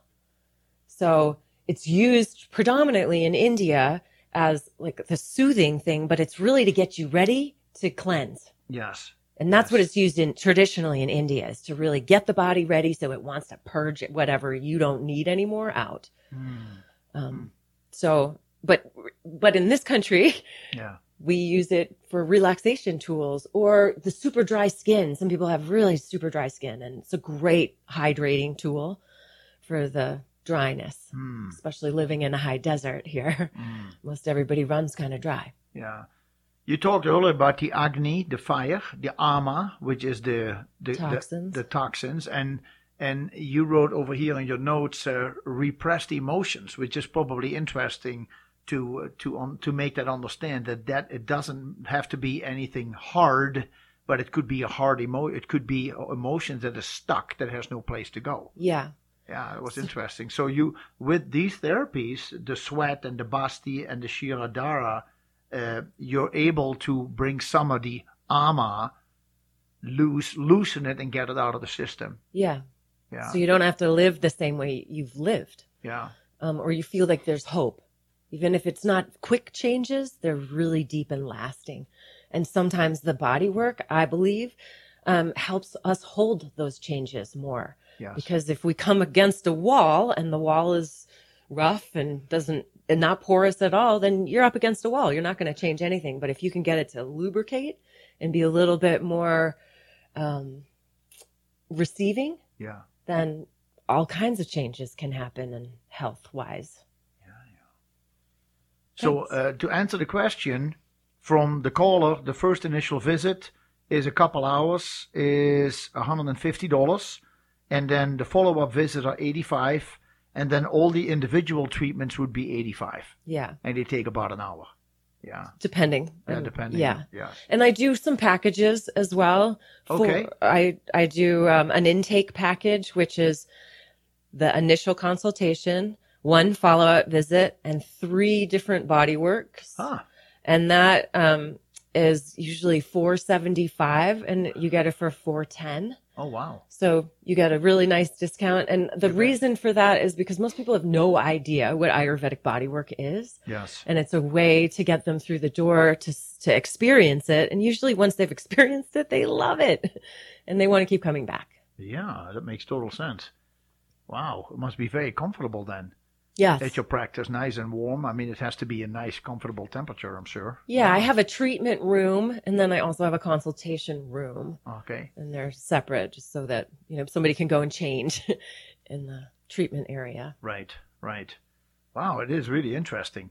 Um, when you are doing an intake with people, you use the pulse. We talked about pulse earlier. You also use other ways uh, whereby the face, like a facial diagnosis, is that right? Yes. And I and I've heard about facial diagnosis back in the day in macrobiotics. I think they're still doing it, and Uh, there are people who do iridology, and there are people who do look at the face and they, they see some lines and characteristics and color and all that good stuff.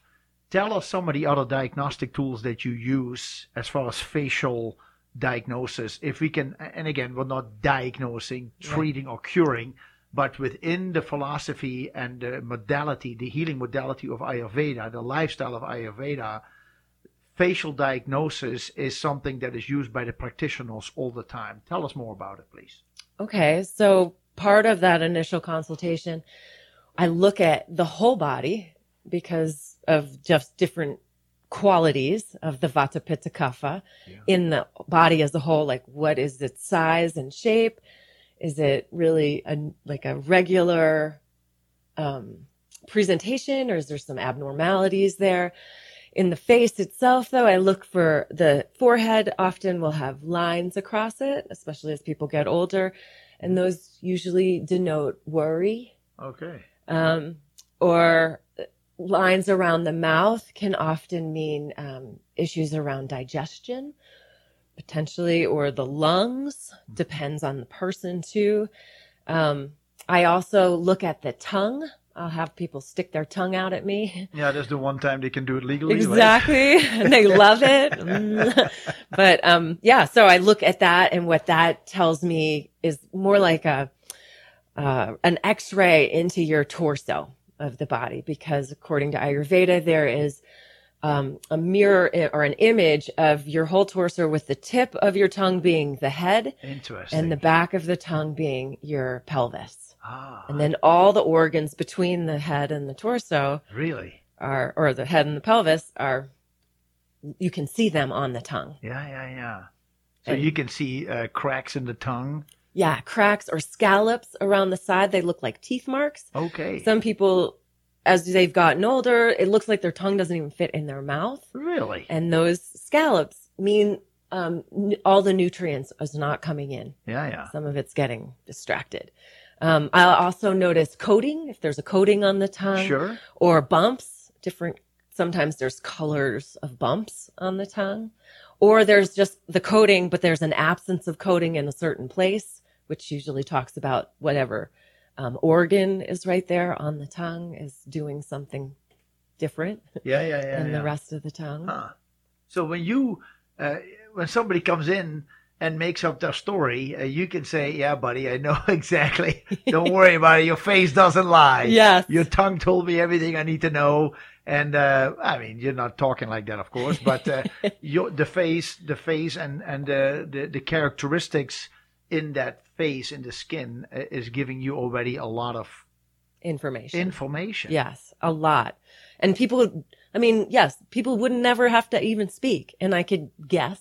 Yeah, I mean, I could make a really informed guess Yes. about what I would think was going on for them with the pulse, with the face diagnosis or, you know, imagery and then the tongue, looking at the tongue. Yeah. And all of those together can, and I also sometimes do palpation of like the abdomen, especially if they're having abdominal, issues, yeah, abge- digestive things. Hmm. So it just really depends on the person. But those diagnostic tools, I love the tool of talking.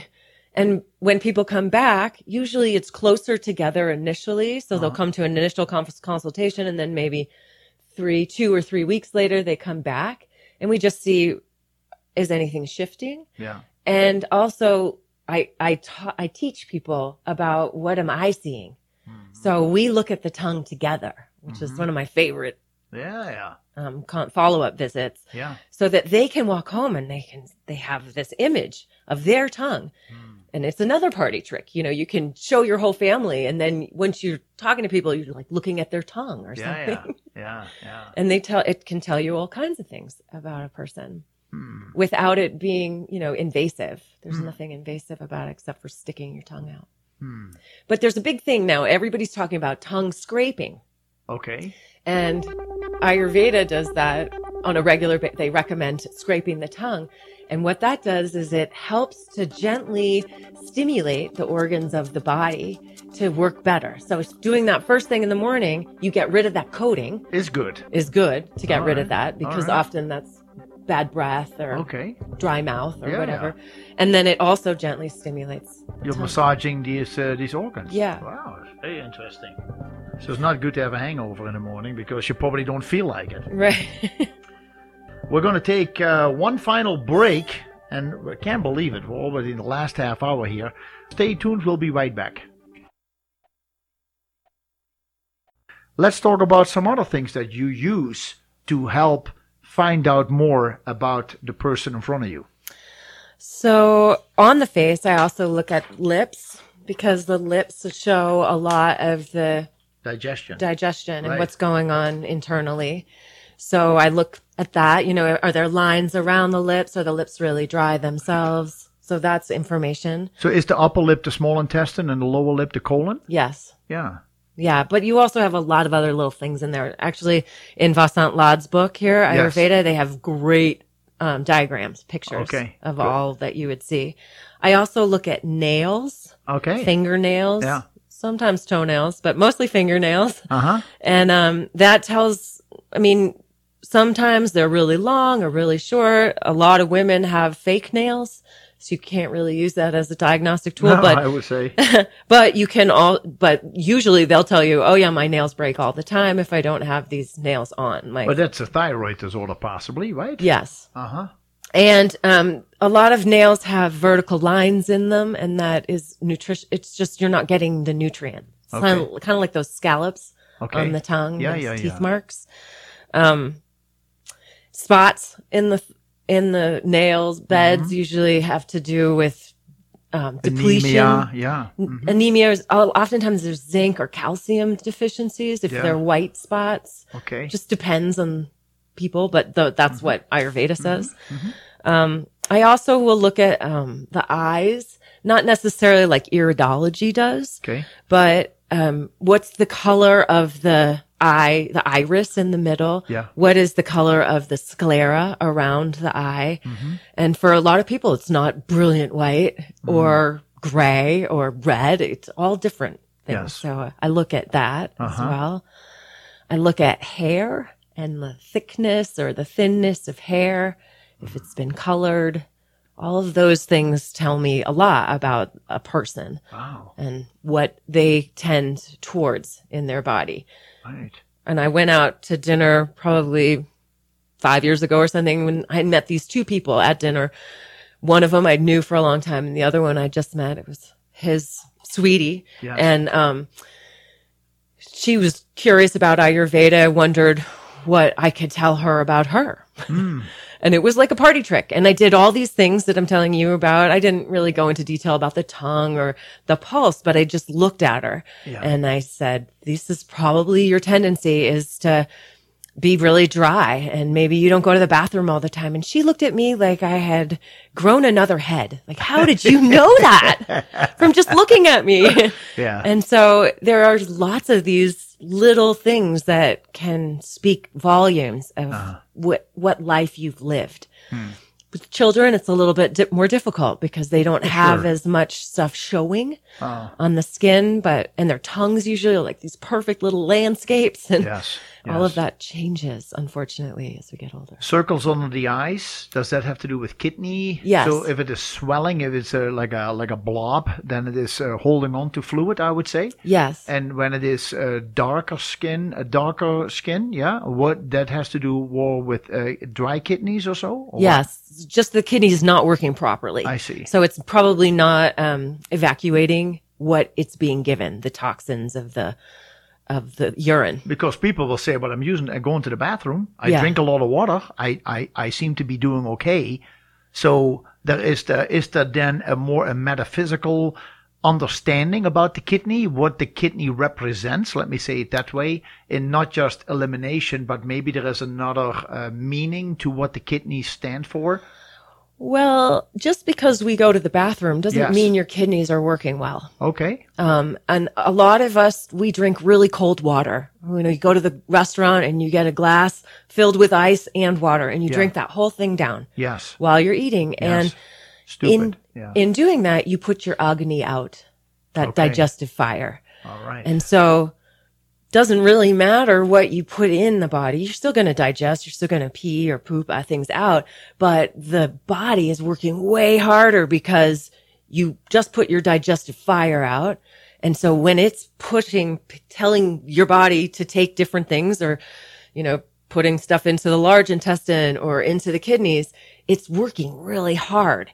And so long time, maybe not once or twice you do this, but your whole adult life, your kidneys, you'll see this dark thing under the eyes. You're still peeing every day. what the heck's wrong? sure, yeah. It's just more, it's showing me and other people who see that, that your, your kidneys are working really hard. Yeah. They're not as efficient as they could be because of some number of things that you do on a regular basis. Or maybe uh, the kidneys, when the kidneys are not functioning right, uh, it could be related to diabetes, and that may Yes. be un, un, undiagnosed because Exactly. the, the blood testing today is giving people way too much leeway to get themselves in trouble before somebody sounds the alarm. Yeah. so to say. Um, so that could be indeed when the kidneys are not functioning right or the urine is not correct. It could also be that uh, the consumption of carbohydrates are too high in the diet. Yes, Yes. exactly. And so you're still urinating and drinking, etc. But is still, as far as solid food is concerned, including sugary drinks or too much alcohol, it could have an effect on the sugar level in the body, and that can it all has to come out. Yes. Okay, Yes. good point. And I think too, the cleansing aspect of taking a break from what you do every day and, and doing a detox. Yeah. And this is like a kitsch word in our society right now. Like, oh, I'm going to cleanse. I'm detoxing. I'm fasting. And in Ayurveda, we talk about those pieces as well. Yeah. Um, but fasting, you have to do it dosha appropriate. So a vata person, if a vata person doesn't eat, they float away from the planet. They just are so airy, especially in their minds. Ah. Um, so fasting for them is maybe two days. But for a pitta person who has a little more grounding, they can fast, which is fasting is no eating, just drinking. Okay. Um, you can fast for maybe three days as a Okay. pitta person. A kapha person, however, could fast probably for seven days with no problem because they have so much, they usually have more mass to them. It's the water and earth elements. But what I recommend for people is, is cleansing, which is when you eat a specific diet and your body can know what it's going to digest and then eliminate other things that are causing issue in your body. So this is when you could work with the kidneys to help stuff flush from the system to get the kidneys back online. Sometimes you've got to get rid of what is actually blocking in there. And it could be diet. It could be lifestyle. It could be too much exercise or too little. It could be a myriad of things. And one of the things that I do with within the cleansing that I love is that it's like a reset for the body. I see. And it's like banging out the filters of the car. you know, the liver gets banged out and the kidneys can get banged out Yes. gently. yes, yes. Wow.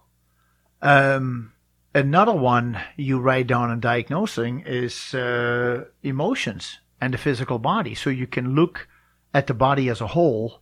Do you do that while they're on the on the practice on the uh, massage table? Um, Is there things that you recognize in that? Is that what you talk about the physical body, or you're looking at uh, the you know, feet, or I'm what? usually, I'm looking at like how long are their fingers? okay. Or, you know, how big is the palm of their hand? Yeah. How thick are their bones? Okay. Um, you know, how do they have a lot of wrinkles or do they have no wrinkles at all? Do they wear glasses or do they have contacts Yeah. or just regular eyes? Yeah. Regular eyes. Unleaded. Unleaded eyes. Yeah. Um, so I just, I look at the whole of the person. I actually have a, a whole sheet of paper that talks about each of the pieces, like what's the shape of their face? Yes. or I mean, all kinds of things. There's so many pieces of somebody. But I also, when I'm talking to them, you know, I, when I, when I read through what the Vata, Pitta and Kapha emotional traits are, if somebody is saying they're rageful, they're so angry at so and so because they did this or, Yeah. or they're, they can't stay focused. Yeah. Like, what were we talking about? Hmm. That will tell me about that is a diagnostic tool that tells me, oh, this person's probably running pretty dry I see. because they can't stay focused here. Hmm. Or they want to tell me 8 million stories that don't really have to do with what we're what I just asked them. Right. You know, and that tells me something about that person on an emotional level Right. because I've seen so many people, I think, too, but it's also written out. It's like mm-hmm. these are the tendencies of Vata people. These are the tendencies of Pitta people. And these are the tendencies of Kapha. And they mm-hmm. all overlap some. Mm-hmm. And we can be all of them, like I said earlier. But really, those tendencies are universal. They're like not to compartmentalize because everybody is different and, Yeah, and yeah. Ayurveda looks at them as a difference. But Pitta people, you'll watch them walking across the street and their usually head is out in front of them leading the way and the rest of their body is following and they're in a hurry. This is my father, a hundred percent. Wow. You know, like you Yeah. follow me. Yes. and, um, Kapha people are the ones strolling along. They're not really in a hurry. Mm-hmm. And to get them in a hurry, they feel like they're always late. and Vata folks, they are usually flitting. You know, they're, they're, they might go fast, they might go slow, or they just turn in circles because they don't really, I mean, not that they don't know where they're going, but they can get distracted really easily. Hmm. Mm-hmm.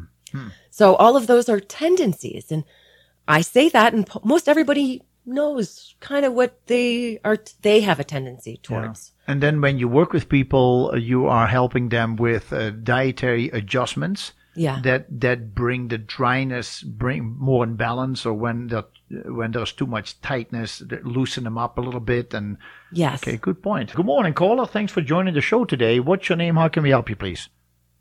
Good morning, Jacobus. This is Steve. Hey, Steve. Good morning to you. Uh, I had a question. Uh, how would you treat um, an infection?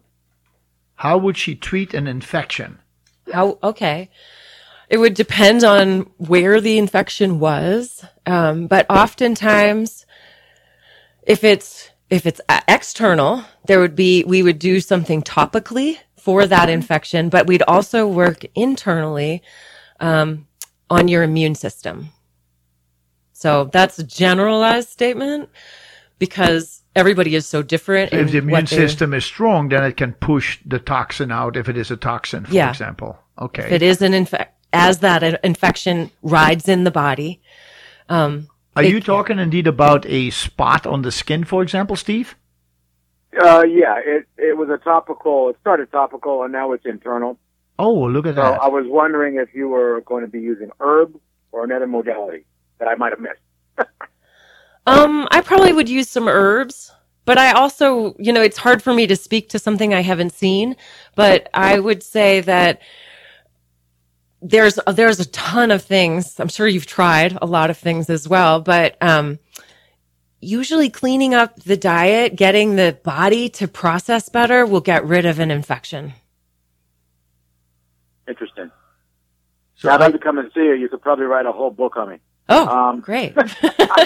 I'm Yeah. allergic to everything, so I I rarely eat anything. Oh, Wow, So no. I'm I'm not toxic, but uh, I'm uh, allergic topically. I just found out, and, and internally for the last couple of years. Um, I mean, we're talking uh, tea tree oil, which I know is for sensitive people. Uh, I'm hypersensitive, and it seems to be getting more hypersensitive. Huh. Um, yeah, so for the last couple of years, I'm I'm now just topically and internally for the last couple of years uh, allergic to everything, Huh. um, which is interesting because I never was. So um, Well, it is interesting how you indeed have been so disciplined, uh, Steve, over the last year, several years, uh, uh, cleaning up already so much in order to control some of the other ailments that you have. And um, it's interesting that your body is maybe now it's working on a different layer. Maybe Oh, you had to deal you had to deal with the original problem first. You've been peeling that onion, getting that under control, and now the body says we're ready to work on the next uh, layer. So maybe I it's coming out through infections. Um, yeah, I, it was an allergic reaction to uh, Vicks. I had a cold, put it on the bottom of my feet, and my feet broke out Uh-huh. uh, with uh, water blisters. And uh, now it's gone internal. Huh. But um, we'll see what happens in the next week. Uh, they put me on some antibiotics, but the antibiotics they took a culture, so they know which ones to use. Yes. Before they were just popping them like uh, candy with me, and it was ridiculous. Yes. But that's you know, I'm taking probiotics every time I pop an anti about 15 to 30 minutes after. So, yeah, I would maybe do my it. gut. Yeah. hmm but um, yeah, it's uh, it's pretty weird what I go through. But you know, it's no big deal. It can always be worse. Apparently, somebody's trying to tell me something else. Yes, I see. Well, Uh, you know, too, Steve, um, from my practice, it's never just the body. There's a mental component to this. And a, You got the four lower bodies. What was that? the four lower Four lower bodies. bodies. Body, Yeah. mind, spirit, and, Right. and physical body. Yeah. And so sometimes what physically presents to us is really an emotional thing that is not saying this is you, but there, I've never seen anything go away with just working on the body. Correct. So Absolutely. It is just You're another absolutely way of, uh, yeah, it would just be another way that Elaine uh, would uh, work with you um, if if if that's what you decide to try. That that you that she as she's working with you, always keep in mind that it's not just a symptom that presents itself, but it is the underlying factors that may push the symptom out. Correct. Yeah. I like what I've heard. It's a great show, and I'll be getting in touch with you, Elaine. I thank you both so much. Thank you so much for the Thank- call, Steve. Have a good weekend. See you later. Bye-bye. So there is uh, these different forms of diagnosis. It's very, very interesting. And then you already mentioned um, I, I, the different modalities that you can use to help somebody as part of part of your treatment. But after you help in the diagnosing, does that change how you're going to treat somebody? Once you understand, let's say somebody says, "I want the uh, uh, the the oil drip," right. and you say, eh, "That's not really for you." Uh, is that possible? Is it possible that they say we want uh, the garbanzo bean donut uh, on the back with the oil in it? That sounds cool. Yeah. And you say, eh, no, that's not really what your body is asking for. Uh, you got to use the milk. Well, most people don't know exactly what I'm doing. so they leave it up to me to Yeah. decide um, what would benefit them the most. Yeah. Um, but really, it does change. So if somebody is really fiery initially when they come in and they just have extra heat all through their system, in their gut, on their skin, um, I will, after time, depending on that person and what changes and this and that, we won't be working so much at quieting that fire. We're going to work more with keeping things from getting too dry. Or, you know, it, it will depend on that person. So it's hard to speak a hundred percent, but it's really, it continues to grow and flourish and shift just like Ayurveda has for 5,000 years. Yes. So it's like meeting you today, but in a year, like you said, you're not that same person. person, yes. So it's seeing you, who are you then? Uh-huh. And then what are some things we can shift? Mm-hmm. So some people will say, oh, the only thing I've ever done is I put, I love putting oil on my skin instead of lotion Yes. anymore. Yes. If that's the only thing you can do, that's going to be great because it's going to change something in your system. Hmm. And so it's listening to, I think. So when I recommend things to people, I say, if this, if anything I'm saying right now sounds like something you don't want to do or you don't think you will do, then just tell me because there's Hmm. thousands of years of information here. I can fully bring something else up. I see. So we're living in great times Yeah. right now, uh, as far as Ayurveda is concerned. Yeah. because you can you can uh, there is so much there's a chest full of information Yeah. out there wow So we didn't talk about the color therapy, but I do that a little bit as well. And so I'm talking about this heated person. And if they come into my office and they're already running really hot and they're wearing red, yes I might say, you know, maybe you could try some colors that are more watery, like blues or greens. And it's subtle, or like their entire bedroom is red and they're already running really hot. i see So maybe it's changing a little bit, which is maybe a lot. but like I had a I had a guy once who was really angry about a lot of different things and he loved red. He loved the color red. red sports car Red, everything red. He Yeah. loved it. And Yeah. we started just im- implementing a couple other colors in there. So not everything was red. Mm. And he changed. And it, you know, of course it was a synergy of all the things we were doing, sure but the colors really helped the colors made a difference. because colors are frequencies yes. and frequencies is energy and energy is what is all around us and in us yeah. and so when we change the energy it's going to have an effect on who we are Hmm, very interesting. Yeah. I love it. I love it because it's never boring. No, there's all cause there's that whole suitcase. Yeah, so people in Brazil who wear all these flamboyant colors, they must be pretty balanced. Who knows? Who I have no idea.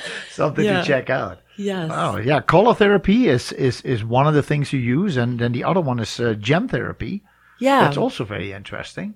You know, in India, they talk about where to wear Mm-hmm. gems or semi precious stones, and different gems will offer different energetics into your body. So some people wear it around their necks and they say it's really good to actually touch the skin for a gem or a stone because then you'll get the frequency of that stone instead of the silver or the gold or Yes. other metal that's on there. Hmm. And they are, again, subtle. A lot of these are subtle therapies, but in correlation with each other and helping somebody get better, they can, they can make radical shifts. Are you able to work with people and, and tell them what would be a good gem for them Yes. uh, for their personality or for who they are? Because some people say my birthstone Right. is this and this and this. Is that usually right on the money, or is that uh, really doesn't work that way? No, I mean, sometimes it works that way, but I've found, you know, a lot of people who can't really speak their truth. I say, get some lapis.